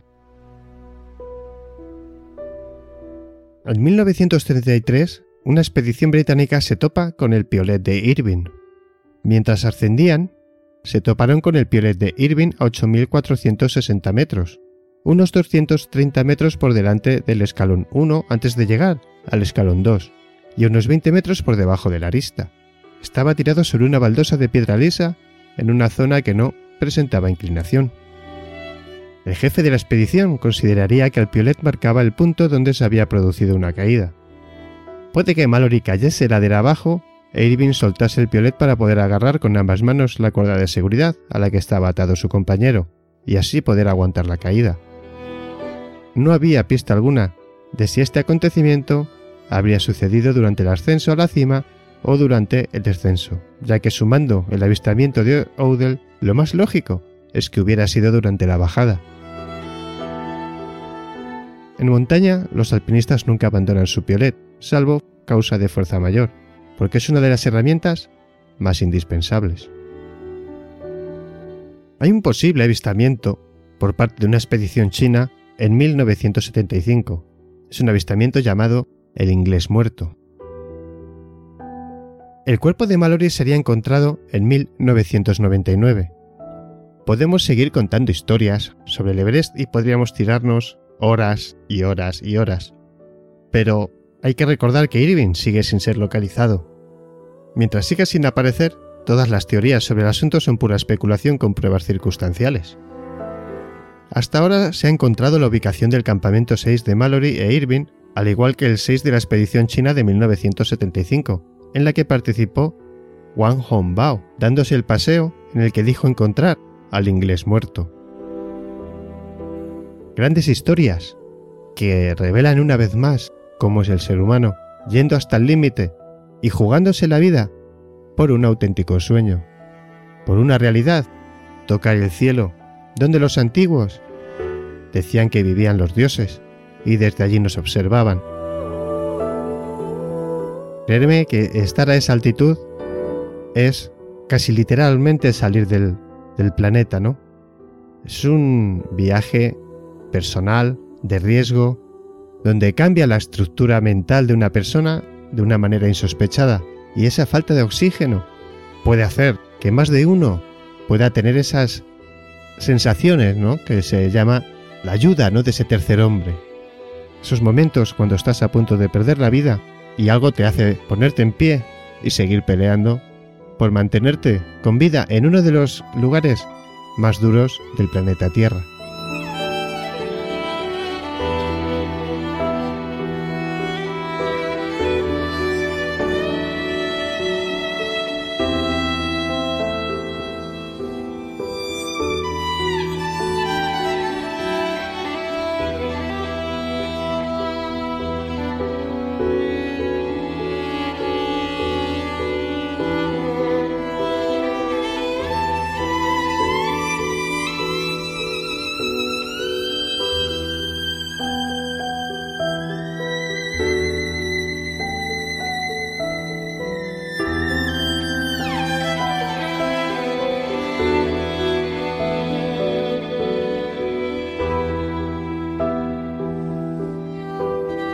Estás escuchando Misterio 51.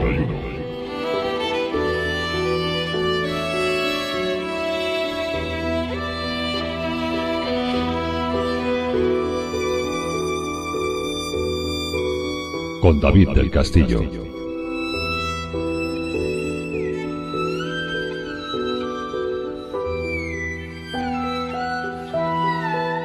Historias de vida, historias de muerte, historias de superación. Quizás es mucha información seguida, ¿no? De para intentar, sobre todo, más bien comprender lo que sucede a esas alturas, ¿no? Y luego hay tantas historias que podíamos pasarnos muchísimo tiempo contándolas. Pero el resultado al final siempre será el mismo. Hay que cuidar la vida siempre, por encima de la muerte. Pero, ¿qué hacer cuando tu propio cerebro te engaña a ti mismo?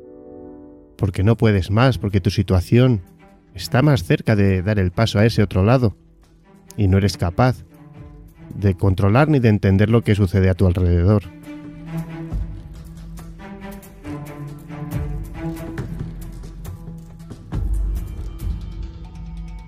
Es un recuerdo bonito saber que el ser humano siempre va a luchar por ese sueño hasta el final, pero a veces es que ese final es incomprensible, es duro de entender y aún más para unas familias que no volverán a ver a su ser querido nunca más.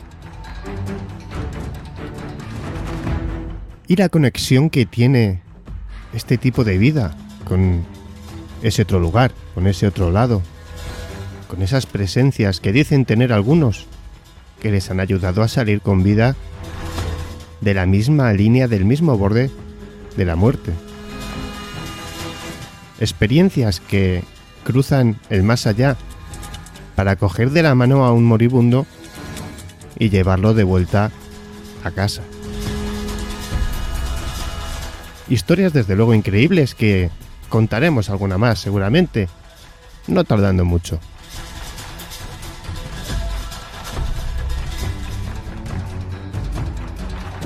Y de historias va la cosa. Porque llega Nieves Guijarro con un relato de esos que solo ella sabe hacer con ese, con ese cariño y con ese estilo tan increíble, ¿no? Que nos recuerda tanto a ese radioteatro. Es una historia, es un relato que os va a gustar. Os dejo amigos con Nieves Guijarro y el relato de esta semana.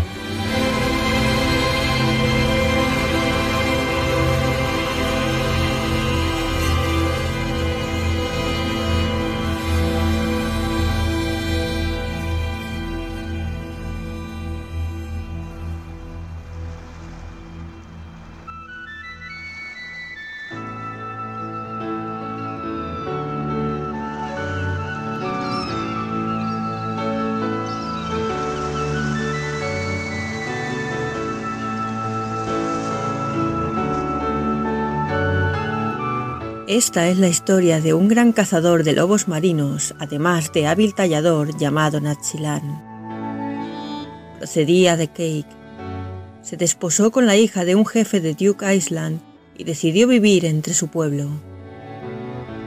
La familia de la mujer lo aceptó sin esfuerzo y consiguió ganarse la admiración del pueblo no solo como cazador, sino como tallador de lanzas. Fue profundamente admirado por uno de sus cuñados, aunque el resto no lo miraba con buenos ojos. La envidia les corroía y pensaron en dañarle. Decidieron humillar a Natsilán el día de la caza de la gran foca. El día de la gran cacería llegó y Natsilán remó en la canoa junto a sus cuñados hacia la roca del diablo del oeste. El viento azotaba y el mar estaba embravecido, pero Nachilán no tenía miedo. La canoa se acercó a las rocas, saltó hacia la orilla y atacó al primer lobo marino que encontró. La punta de la lanza se rompió y el león marino escapó. Nachilán vio cómo sus cuñados remaban lejos. Habían planeado abandonarlo en aquella isla sin comida ni armas. Tras unas horas de profunda reflexión, tiró el manto que llevaba sobre su cabeza y se quedó dormido. Despertó a la mañana siguiente al escuchar el sonido de su nombre. Vio un león marino con cara de hombre haciéndole señas. siguió al león hacia su hogar en las profundidades, y allí se encontró con el jefe de los lobos marinos, que le preguntó si podía ayudarle. Natsilán vio que el león tenía la punta de su lanza incrustada en el cuerpo. Le ayudó a quitársela y le curó. En agradecimiento, el jefe le concedió a Nasitlán mayores habilidades para que pudiese protegerse a su vuelta. Nasitlán logró llegar a su hogar y se reunió con su esposa. Después de contarle la historia, le pidió que prometiese mantener su regreso en secreto. Marchó al bosque con sus herramientas de tallar y urdió un plan para vengarse de sus cuñados. Recordó la promesa del jefe de los leones marinos se desplazó a la orilla del mar a pedirle ayuda y éste le recomendó tallar un gran pez negro, una horca hecha de abeto. Tras tres intentos formó una horca de cedro amarillo y cuando la lanzó cobró vida y nadó. Le habló al pez negro y le ordenó que buscara a sus cuñados cuando volvieran, destruyera su canoa y acabase con sus vidas a excepción del único de ellos que le apreciaba. El pez negro hizo lo que se le ordenó. El joven nadó hacia la orilla y regresó sano y salvo. Habló sobre la traición de sus hermanos y el ataque del gran pez negro. Los aldeanos se preguntaron si Nachilán había tallado al gran pez. Al poco tiempo pudo verse un extraño pez negro con dientes cerca de la orilla. En ocasiones depositaba en la orilla leones marinos o alibuts para los habitantes de la isla. Nachilán le había pedido ayudar a los humanos. El pez ayudó tanto a los habitantes del pueblo que pronto comprendieron que la horca era un regalo de Nachilán y le rindieron honores. Nachilán se convirtió en una leyenda Pronto hubo quienes aseguraron verlo recorrer los mares montado a lomos de los grandes peces negros.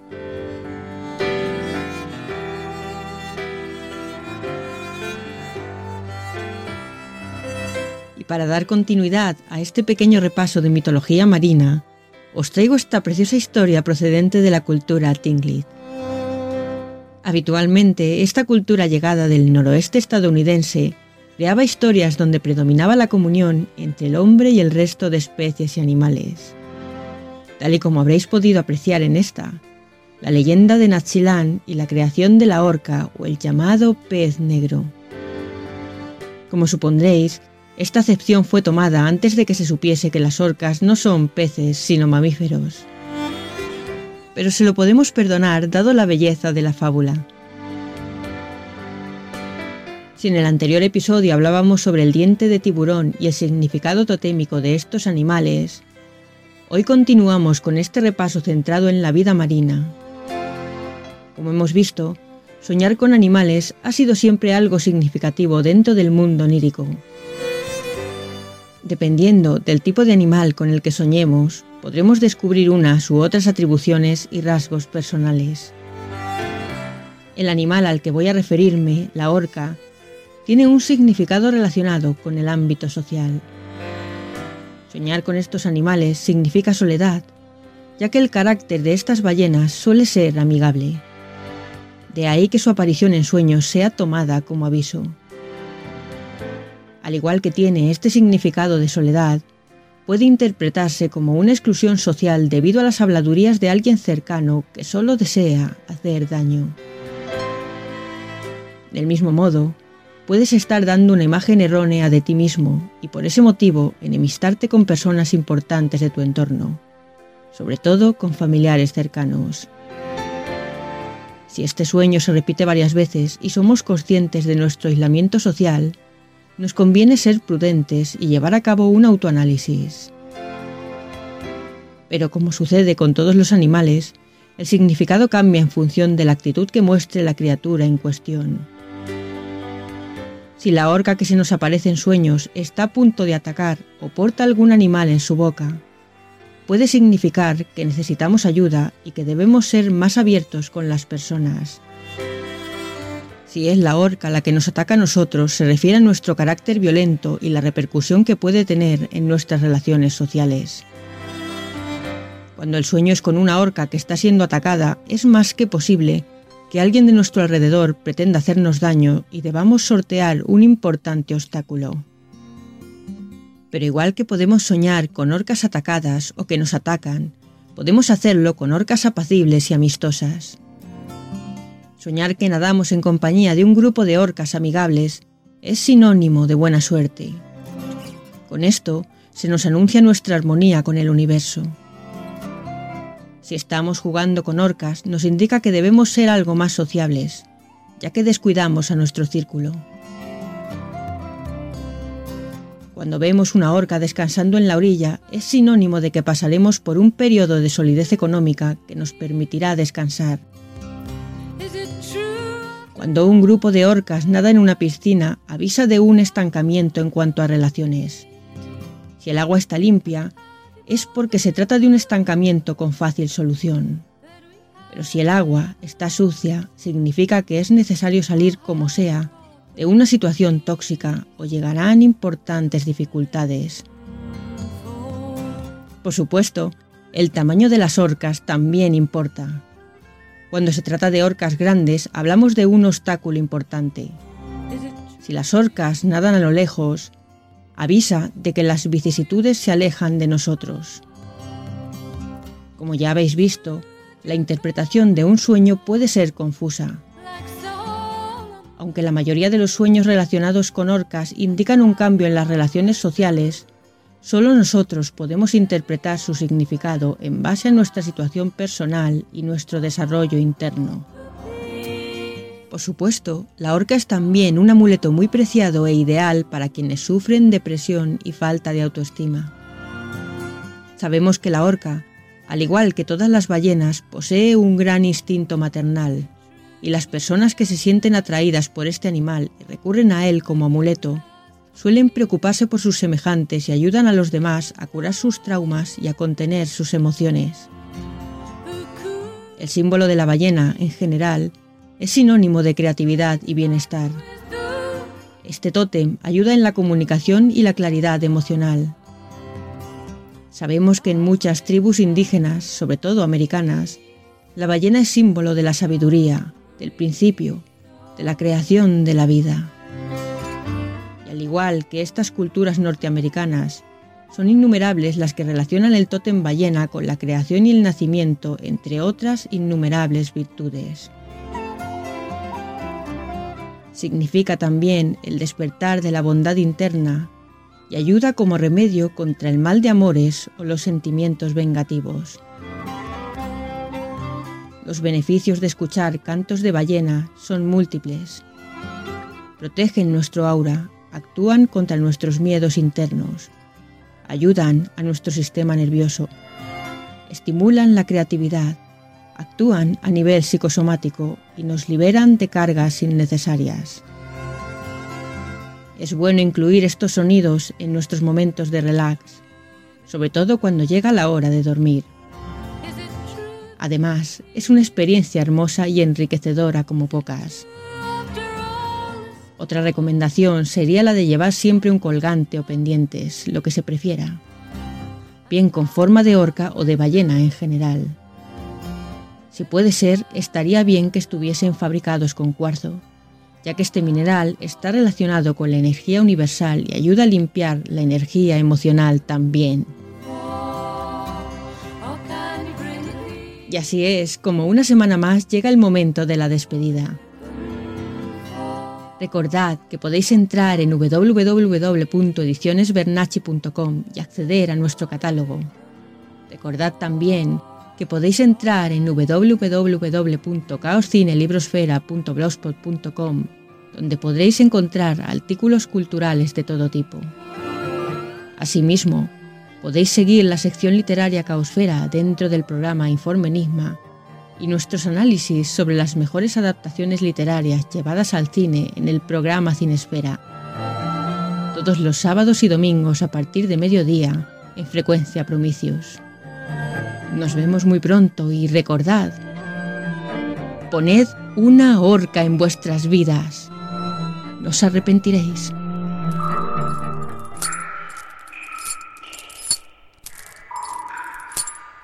Misterio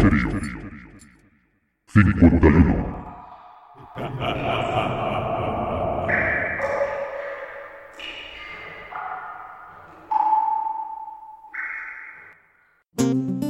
Has escuchado el podcast para Facebook de Misterio 51.